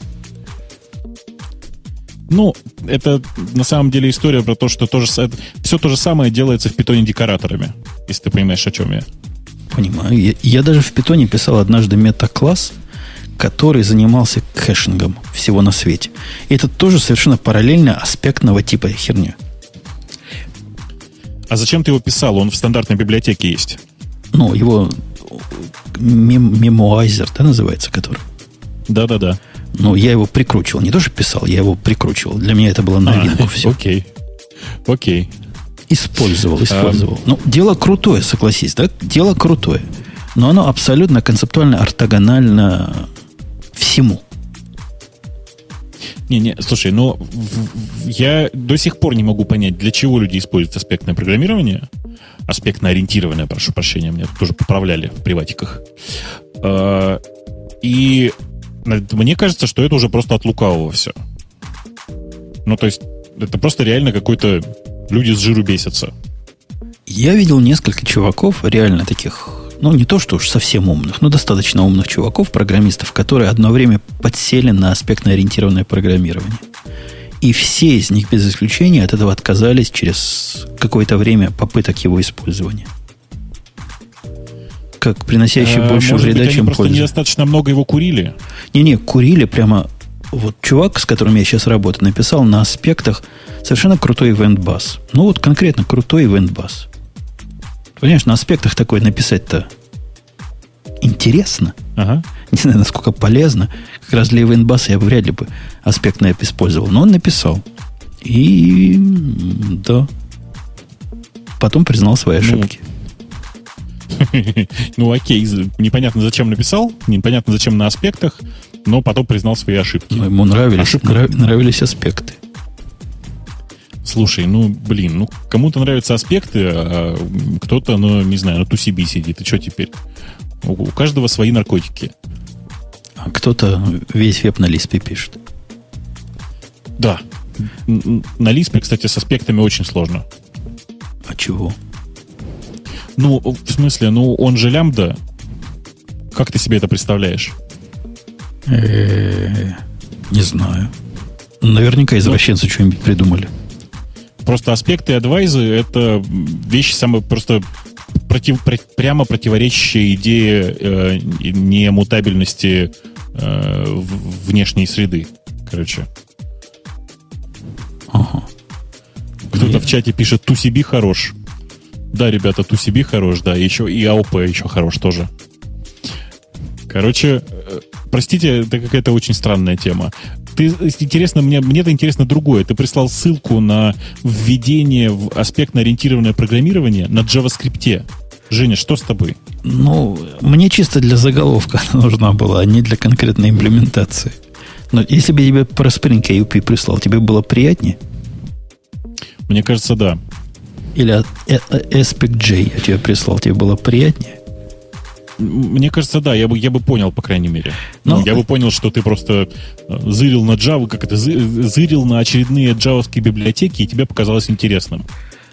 Как-то оно попалось, я думаю, дай поставлю, будет тема на поговорить.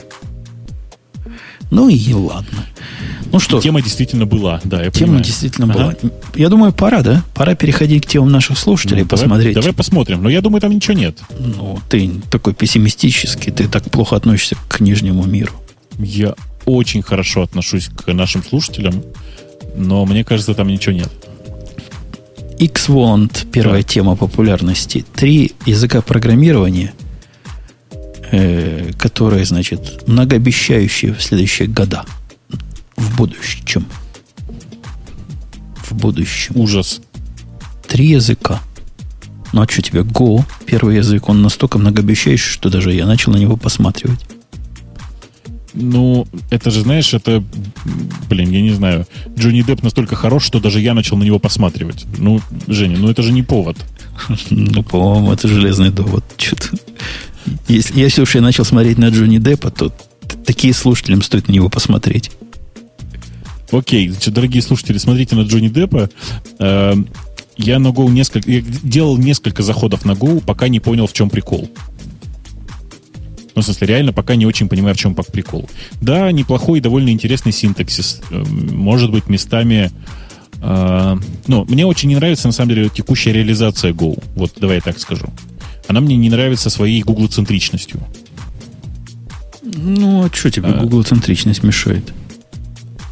В смысле? Меня раздражает то, что Go очень...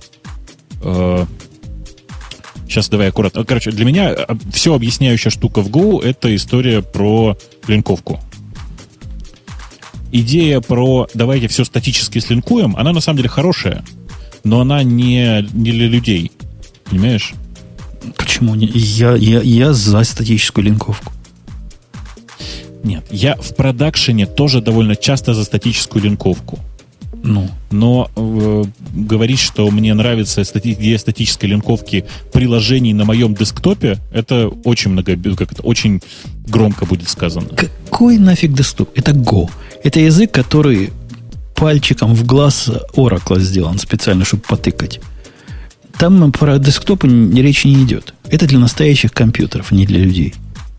Слушай, ты знаешь... Не, я с тобой согласен, конечно.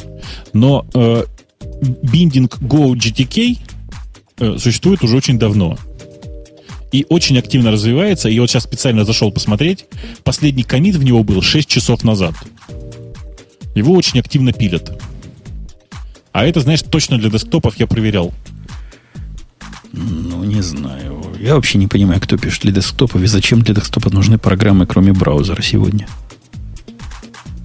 Сван отлично пишет, что сегодня в лучших традициях хардкора все. Но у SQL несколько фреймворков, которыми нельзя пользоваться. Отличные темы. Ну вот сейчас мы еще про Go говорим, видишь, который тоже... Да ладно, а следующий язык эликсир, который в следующие годы выстрелит. Это что вообще за зверь? Он поверх Erlang бежит. Странная такая тоже штука. То есть я не понимаю, зачем. Он бежит поверх эрланговской VM. Типа это такой, знаешь, для меня это выглядит как хороший синтаксический сахар для Erlang. Ну, где тут перспективность, непонятно. Наверное, просто чуваки, которые пишут всю жизнь на Erlang, очень радуются, что в рамках их обычного VM можно пользоваться другим языком. Ура-ура.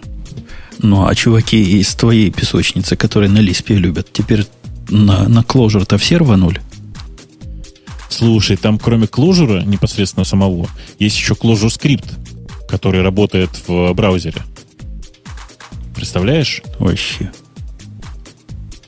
Подожди, что значит работает? Он в JavaScript компилируется? Видимо. Он компилируется в JavaScript, да. О, понятно. Ну, а как Clojure вообще? Как-то он только для извращенцев, по-моему. Среди них и популярен. Почему? Нет. Ну, в смысле, он для тех, кому не нравится синтаксис Java. Потому что он работает в рамках JRE и может использовать все библиотеки и, короче, все такое. Ну, вот согласись, во всем этом трио языков, которые мы сейчас упомянули, да, Go, Elixir и Clojure, ну, Go действительно больше всего шансов стать нормальным, популярным языком. Ну, вот реально. Пожалуй, из этого списка популярным может стать только Go, это правда. Потому что что Clojure, что Elixir, это в ту же степь, что и Scala. Это, конечно, прекрасно, это приятно, это замечательно, это местами восхитительно, пугающе. Но, тем не менее, это очень нишевая штука. Да, на самом деле, все эти три языка очень нишевая штука. Они, на самом деле, если ты обратишь внимание, все, кроме Clojure, нацелены в первую очередь на асинхронное программирование. Ну, так 21 век, космические корабли бороздят, вертекс вокруг. Все асинхронно у нас. Да. То есть я просто думал раньше, что весь прогресс идет в треды, а теперь все, как обычно, видишь, ушло обратно в однопоточные асинхронные штуки. Ну, а откуда же треды, когда твой типичный инстанс на DigitalOcean? Какие там треды? Там один бы запустить, и то хорошо будет. В $5-долларовом-то инстансе. Да. Понятно, все теперь идет в такое асинхронно-параллельное, где в запускаемые сущности должны быть как можно более прозрачные, чем потоки, которые на самом деле хороши только для вертикального масштабирования. В общем, понятная тема, мы про нее уже не раз говорили. Мир меняется вокруг нас, да, меняется. И Go, по-моему, я не знаю про остальные, но GoLang – это любопытный ответ без революций, в отличие от Scala сотоварищей. Ага. Вот это я ответил на вопрос Вованбо, зачем был создан Go. Вот для того, чтобы ответить на вызовы современного параллельного мира слабеньких компьютеров. Так, что у нас еще наши слушатели писали? Я случайно закрыл. Ты видишь, что еще писали? Да, значит, они нашли интервью относительно свежее, в смысле прошлой недели. Гвидо давал интервью для Slashdot, в котором, мне кажется, таких каких-то вот прямо откровений нет. И единственное, что тут можно сказать, это обязательно просто сходите и почитайте.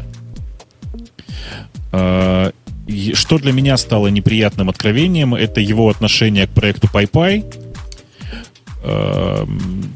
Просто реально вот оказалось, что чувак не совсем в курсе того, что сейчас происходит с PyPy. В смысле, Гвидо просто немножко потерял общую информированность. При этом он очень бодренько отвечал на все, в том числе на подлинные вопросы про третий Python. Ну и все, по-моему, тут ничего такого особенно интересного нет. Сходите, почитайте, если вы интересуетесь Python. Блин, взял и чихнул прямо в микрофон. Ну, тут смотри, какой он... Вообще, грустная статья. Dropbox оказался корпорацией. Вот если... Интервью, говорю, грустное, да? В первом вопросе, когда вас спрашивают, как он свой день проводит, он занимается чтением имейлов. Ну, как у тебя примерно. Какие-то код-ревью устраивает. Страшное дело. То есть, половина времени ерундой занимается. Ну, в смысле, он реально занимается просто ерундой. Но нужно же делать скидку на то, что это сам великий Гвидо. Никто же ему не будет платить бешеные бабки за то, чтобы просто питон писать. Ну, ты знаешь, как зарплата у него вполне такая. Как да. Ученые в университетах. Они ни хрена не делают с точки зрения внешнего наблюдателя. Сидят, репу, что потом раз, какую-нибудь теорию относительности. Может, и Гвидо надо было так, чтобы ничего не делал другого. Просто сидел и думал. Может, что-нибудь придумает. Для души что-нибудь писал. Вдруг из этого что-нибудь получится. Ну, понимаешь, наверное, да. Наверное, он мог бы уже заниматься этой ерундой. Но кажется, что у него же есть семья, там жена, дети, все такое. Он же, в отличие от авторов других языков, натурал. Ну, в смысле, у него жена и дети. И это к чему? Так что... Ну, к тому, что ему жену кормить надо, детей, все такое. Зарабатывать как-то надо. Ага. Понятно. Ага. Понятно. Да, значит, да. Следующие темы про Microsoft и покупку Nokia. И это вообще неинтересно, на мой взгляд. А мы в следующий раз... Samsung часы. Может, пригласим в следующий раз специалиста и по Nokia, и по Samsung одновременно в одном лице? Я думаю, что не получится, потому что у нас, если ты помнишь, есть гости на следующий выпуск. То есть будем сами что-нибудь нести, как мы до этой жизни дошли. Конечно, за одним с гостями это все обсудим. Вот. А так у нас есть, так сказать, гости на следующий выпуск. Да. Что еще? Слушай, ну как-то... Нет, у нас правда какие-то скучные. Очень скучные. Они, может, забыли. Знаешь, просто, думаю, что первый выпуск. Потому что правительство США, интернет. Ну, кому это интересно? Не, мне кажется, дело не в этом. Мне кажется, дело в том, что все просто подумали, что у нас же действительно гиковский выпуск. К гиковскому выпуску новости подбирать здесь реально сложно. Поэтому они решили нас просто поддержать. И поддержать тех, кто собирается в России идти на выборы. У нас куча выборов всяких мэров городских. И поэтому Радиот сегодня закончится немножко раньше. Мы не 2,5 часа, как обычно раньше, последние несколько выпусков, а просто всего 2 часа, чтобы люди выспались и смело пошли на выборы. А кандидаты нормально, да? Не те. Что пел этот самый? Кто пел? Ну, у нас, в смысле, у нас кандидатов-то вообще вагон, целых 2 в Москве. Нормальных-то, в смысле, известных-то. Ну, есть еще всякие другие. Круто. Целых 2 кандидата. А я вообще не могу голосовать. Только москвичи могут, да? То я тоже куда-то пошел, голос отдал бы. Кто у вас за республиканцев там? За республиканцев у нас... У нас за республиканцев, я не знаю, дворники в основном. Тогда ладно, тогда не пойду. Что ж мне среди демократов выбирать? Конечно, у нас же, ты понимаешь, у нас же все очень сложно. Как-то... Вот. На самом деле, тут просто многие думают почему-то, что выборы только в Москве. Чуваки, выборы не только в Москве, вообще в разных городах. И ничего не мешает вам сходить и, в конце концов, голоснуть. А ты, кстати, да, там Сван пишет, что ты этот самый, типа, гражданство поменял, поэтому голосовать не сможешь. Да нет, Сван, он голосовать не сможет, потому что гражданин Украины на самом деле. Почему? Я Россия гражданин. Это раз. Во-вторых, да ну, какой-то... Во-вторых, Сван, знаешь, как меня называет русское посольство? Гражданин России, временно проживающий в Соединенных Штатах. Так что ты на меня бочку не кати. Я временно, ведь проживаю временно. И американский паспорт моему временному проживанию, с их точки зрения, вообще не мешает. Это вообще не довод. Они концептуальные, примерно как аспектно-ориентированное программирование. Если вы понимаете, о чем я. Да. Ты заразился от меня формулировкой, если вы понимаете, о чем я смотрю. Ну, не часто, но можно. Мы ж не говорим с тобой на самом деле. Надо что-то же другое приговаривать, такое же банальное. Да, да. Но, кстати, если говорить на самом деле, и просто уже завершая всю эту историю, есть ссылка хорошая на релиз. Собственно говоря, помнишь, мы как-то обсуждали, что компания Adobe вместе с маленькой такой компанией Google скинулась вместе и сделали, ну, и выложили патентованный Adobe алгоритм для сглаживания в фритайпе. Для рендеринга, прошу прощения, для хинтинга даже, точнее еще говоря, во фритайпе. Собственно, они это выложили в open source, это было довольно давно, патенты, в общем, уже давно закончились на эту тему, и нужна была просто свежая реализация. Вот они ее дореализовали, и недавно состоялся релиз фритайпа версии 2.5, в котором, собственно, этот хинтинг и реализован.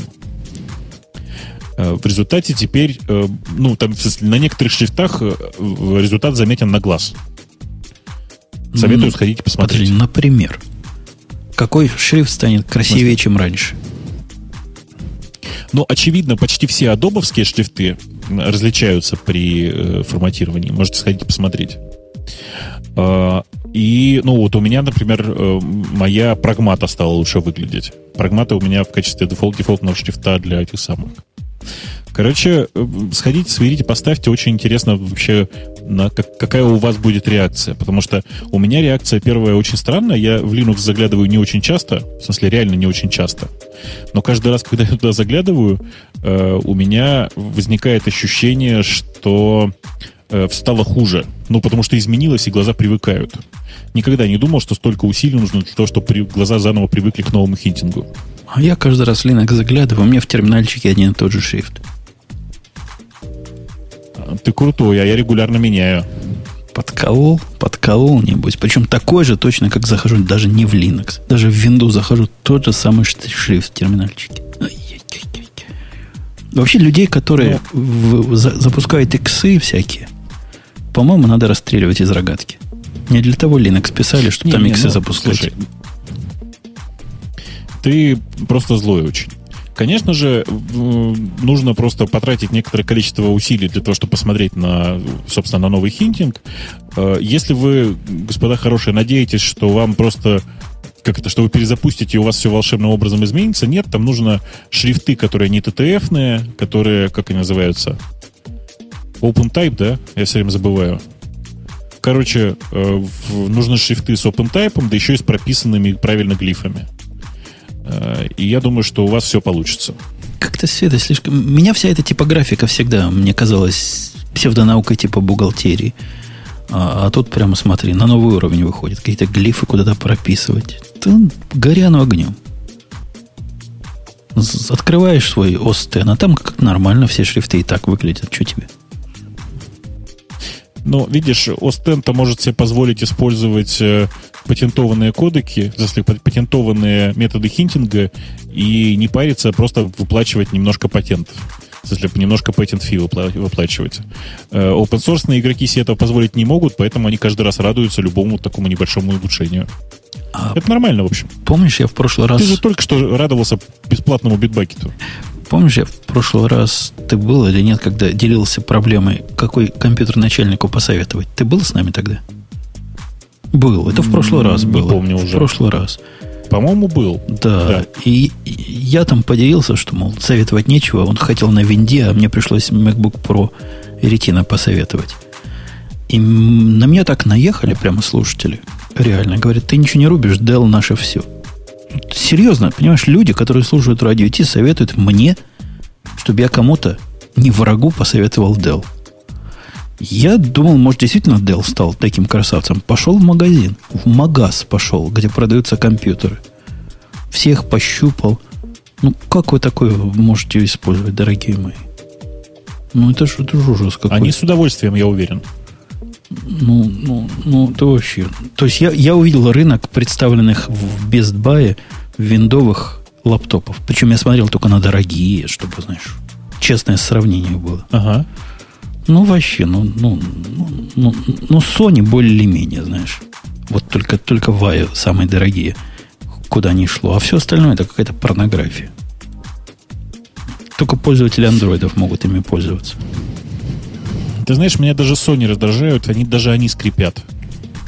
Ну, ты видишь, я с ними настолько не работал. Раздражает. Ну, берешь Dell этот, да, вот я посмотрел Dell, там он стоит $1600, по-моему, долларов, $1700 в базовой конфигурации. Ну, как MacBook Pro примерно, да? И вот этим Сван тачпэдом пишет, что... невозможно вообще управлять. Он такой же, как был там 7 лет назад, когда я им пользовался. Ну, действительно, ну что это такое? Слушай, ну, большая часть наших пользователей никогда не видели, какие бывают нормальные тачпэды. Просто никогда. Ну, я-то советую своему начальнику, понимаешь? Буквально товарищу по работе, который до этого на MacBook Pro сидел. Ну, он на Dell, да, будет тыкать пальчиком туда.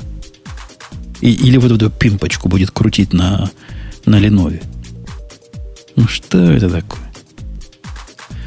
Короче, ретина действительно наша все. На Lenovo, кстати, не такая уж плохая. Ну, так не привык. Да, нет, у меня... не привык. Да, я сейчас... Фу, господи. Я говорю, сейчас живу на двух ретиновых пятнашках. Очень даже доволен. К пимпочке привыкнуть не смог. Ну вот. А к Ташибе, помнишь, у Ташибы был такой свой собственный шарик, который сбоку прищелкивался. Я к нему как долго привыкал. С двумя кнопками. Ну, крутая идея была. Но тоже не смог. Так что не для человека. Это все не для человека. В человеке на MacBook Pro и Retina. А мы с тобой окажемся лохами и нищебродами через 3 дня, да? Буквально. Через 3 дня нам покажут, что новое. Ну, я надеюсь на это. Надеюсь, что что-нибудь новенькое выйдет. Да. Это уже скучно как-то. Кроме телефончиков, хотелось бы еще что посмотреть. Телефончики меня как раз меньше всего интересуют. А вот если еще чего покажут, будет любопытненько. Ну что, будем на этой... Да. Да? Да. Да. Да. На этой оптимистической ноте будем с вами начинать прощаться. Выпуск начался у нас позже, чем обычно, но зато мы откатали технологию аварийную, что не может не радовать. Хотя, хоть Бобок и не признается, что есть latency, и говорит, что это он тормоз. На самом деле latency есть. И иногда вам кажется, может показаться в процессе прослушивания, что он как-то сильно обдумывает долго ответы. Нет, это просто скорость света. В этом TeamSpeak, с которым мы сегодня пользовались, меньше, чем во всех остальных программах. Я думаю, дело не в этом. Я думаю, что по-разному пакетики летят. В Skype они летят против вращения Земли, а в TeamSpeak по. Или, точнее, наоборот. Наоборот, я придумал. И поэтому в Skype они летят быстрее, и latency меньше. Наверняка в TeamSpeak, вот судя по его внешнему виду, все сделано через аспекты. От этого и тормозит, и глючит. Наверняка. Но я думаю, что нам с тобой надо все-таки попробовать еще какие-нибудь другие средства, потому что каждый раз в качестве аварийного использовать TeamSpeak, особенно в конфигурации с 3 мониторами, тремя микрофонами, у меня уши отпадут от этого шума. Не, ну если эту мы конфигурацию с тобой раскрутили, то я уж могу придумать, как ее довести до ума. То есть конфигурацию с 2 микрофонами я могу довести до ума на своей стороне. Это делается. Но тем не менее, да. Надо Microsoft письмо писать. Что случилось? Не может быть, что то, что в Skype не работает, а здесь работает, ну, это не проблема железа. Я думаю, что это не проблема железа, конечно, это проблема Skype. И что-то с ним не так. Ну, хорошо, что хоть какой-то выход есть, а то у вас был какой выбор. Либо слушать в том позоре, который был в прошлый раз через Google. А Google действительно звучит позорно. За что его хвалят, я не понимаю. Ну, либо вот как сегодня. Ждать полчаса, пока мы все накрутим. Ладно, все. Пока. Мы будем эту завершительную часть завершать. На следующей неделе услышимся. Будет наверняка Маруся, которая придет, и мы спросим ее: Маруся, ты Маруся или Оксан? И поставим ее перед таким трудным выбором. Потому что Ксюша, она теперь долго не будет, Занька. Долго ты будешь у нас ходить под чужими именами. Слушай, а я правильно понимаю, что у нас следующий выпуск будет одновременно и про анонсы Apple, и про то, что Microsoft купила Nokia? Как говорят в Америках, indeed. Но это означает, что у нас следующий выпуск вообще целиком про тарелочки, кроме первого часа. Потому что первый час у нас будут еще и гости. Ну, тебе виднее. Ты гостей назвал. Тебе с них ответ держать. Или вопросом давать. То есть, То есть еще и я виноват, да? Ну окей, ладно, хорошо, попомнишь. Они придут. Все, всем пока. Я же их спрошу, что вы свою балайку сделали, когда докер такой замечательный есть? Как они сразу заколдуют? Точно. И вот устроим. Еще бы чувака из докера пригласить, чтобы вообще драка была собаков. Ладно, все. Готовьтесь к дракам. К дракам мы на следующей неделе услышимся. Пока. Спасибо, что были с нами. Пока.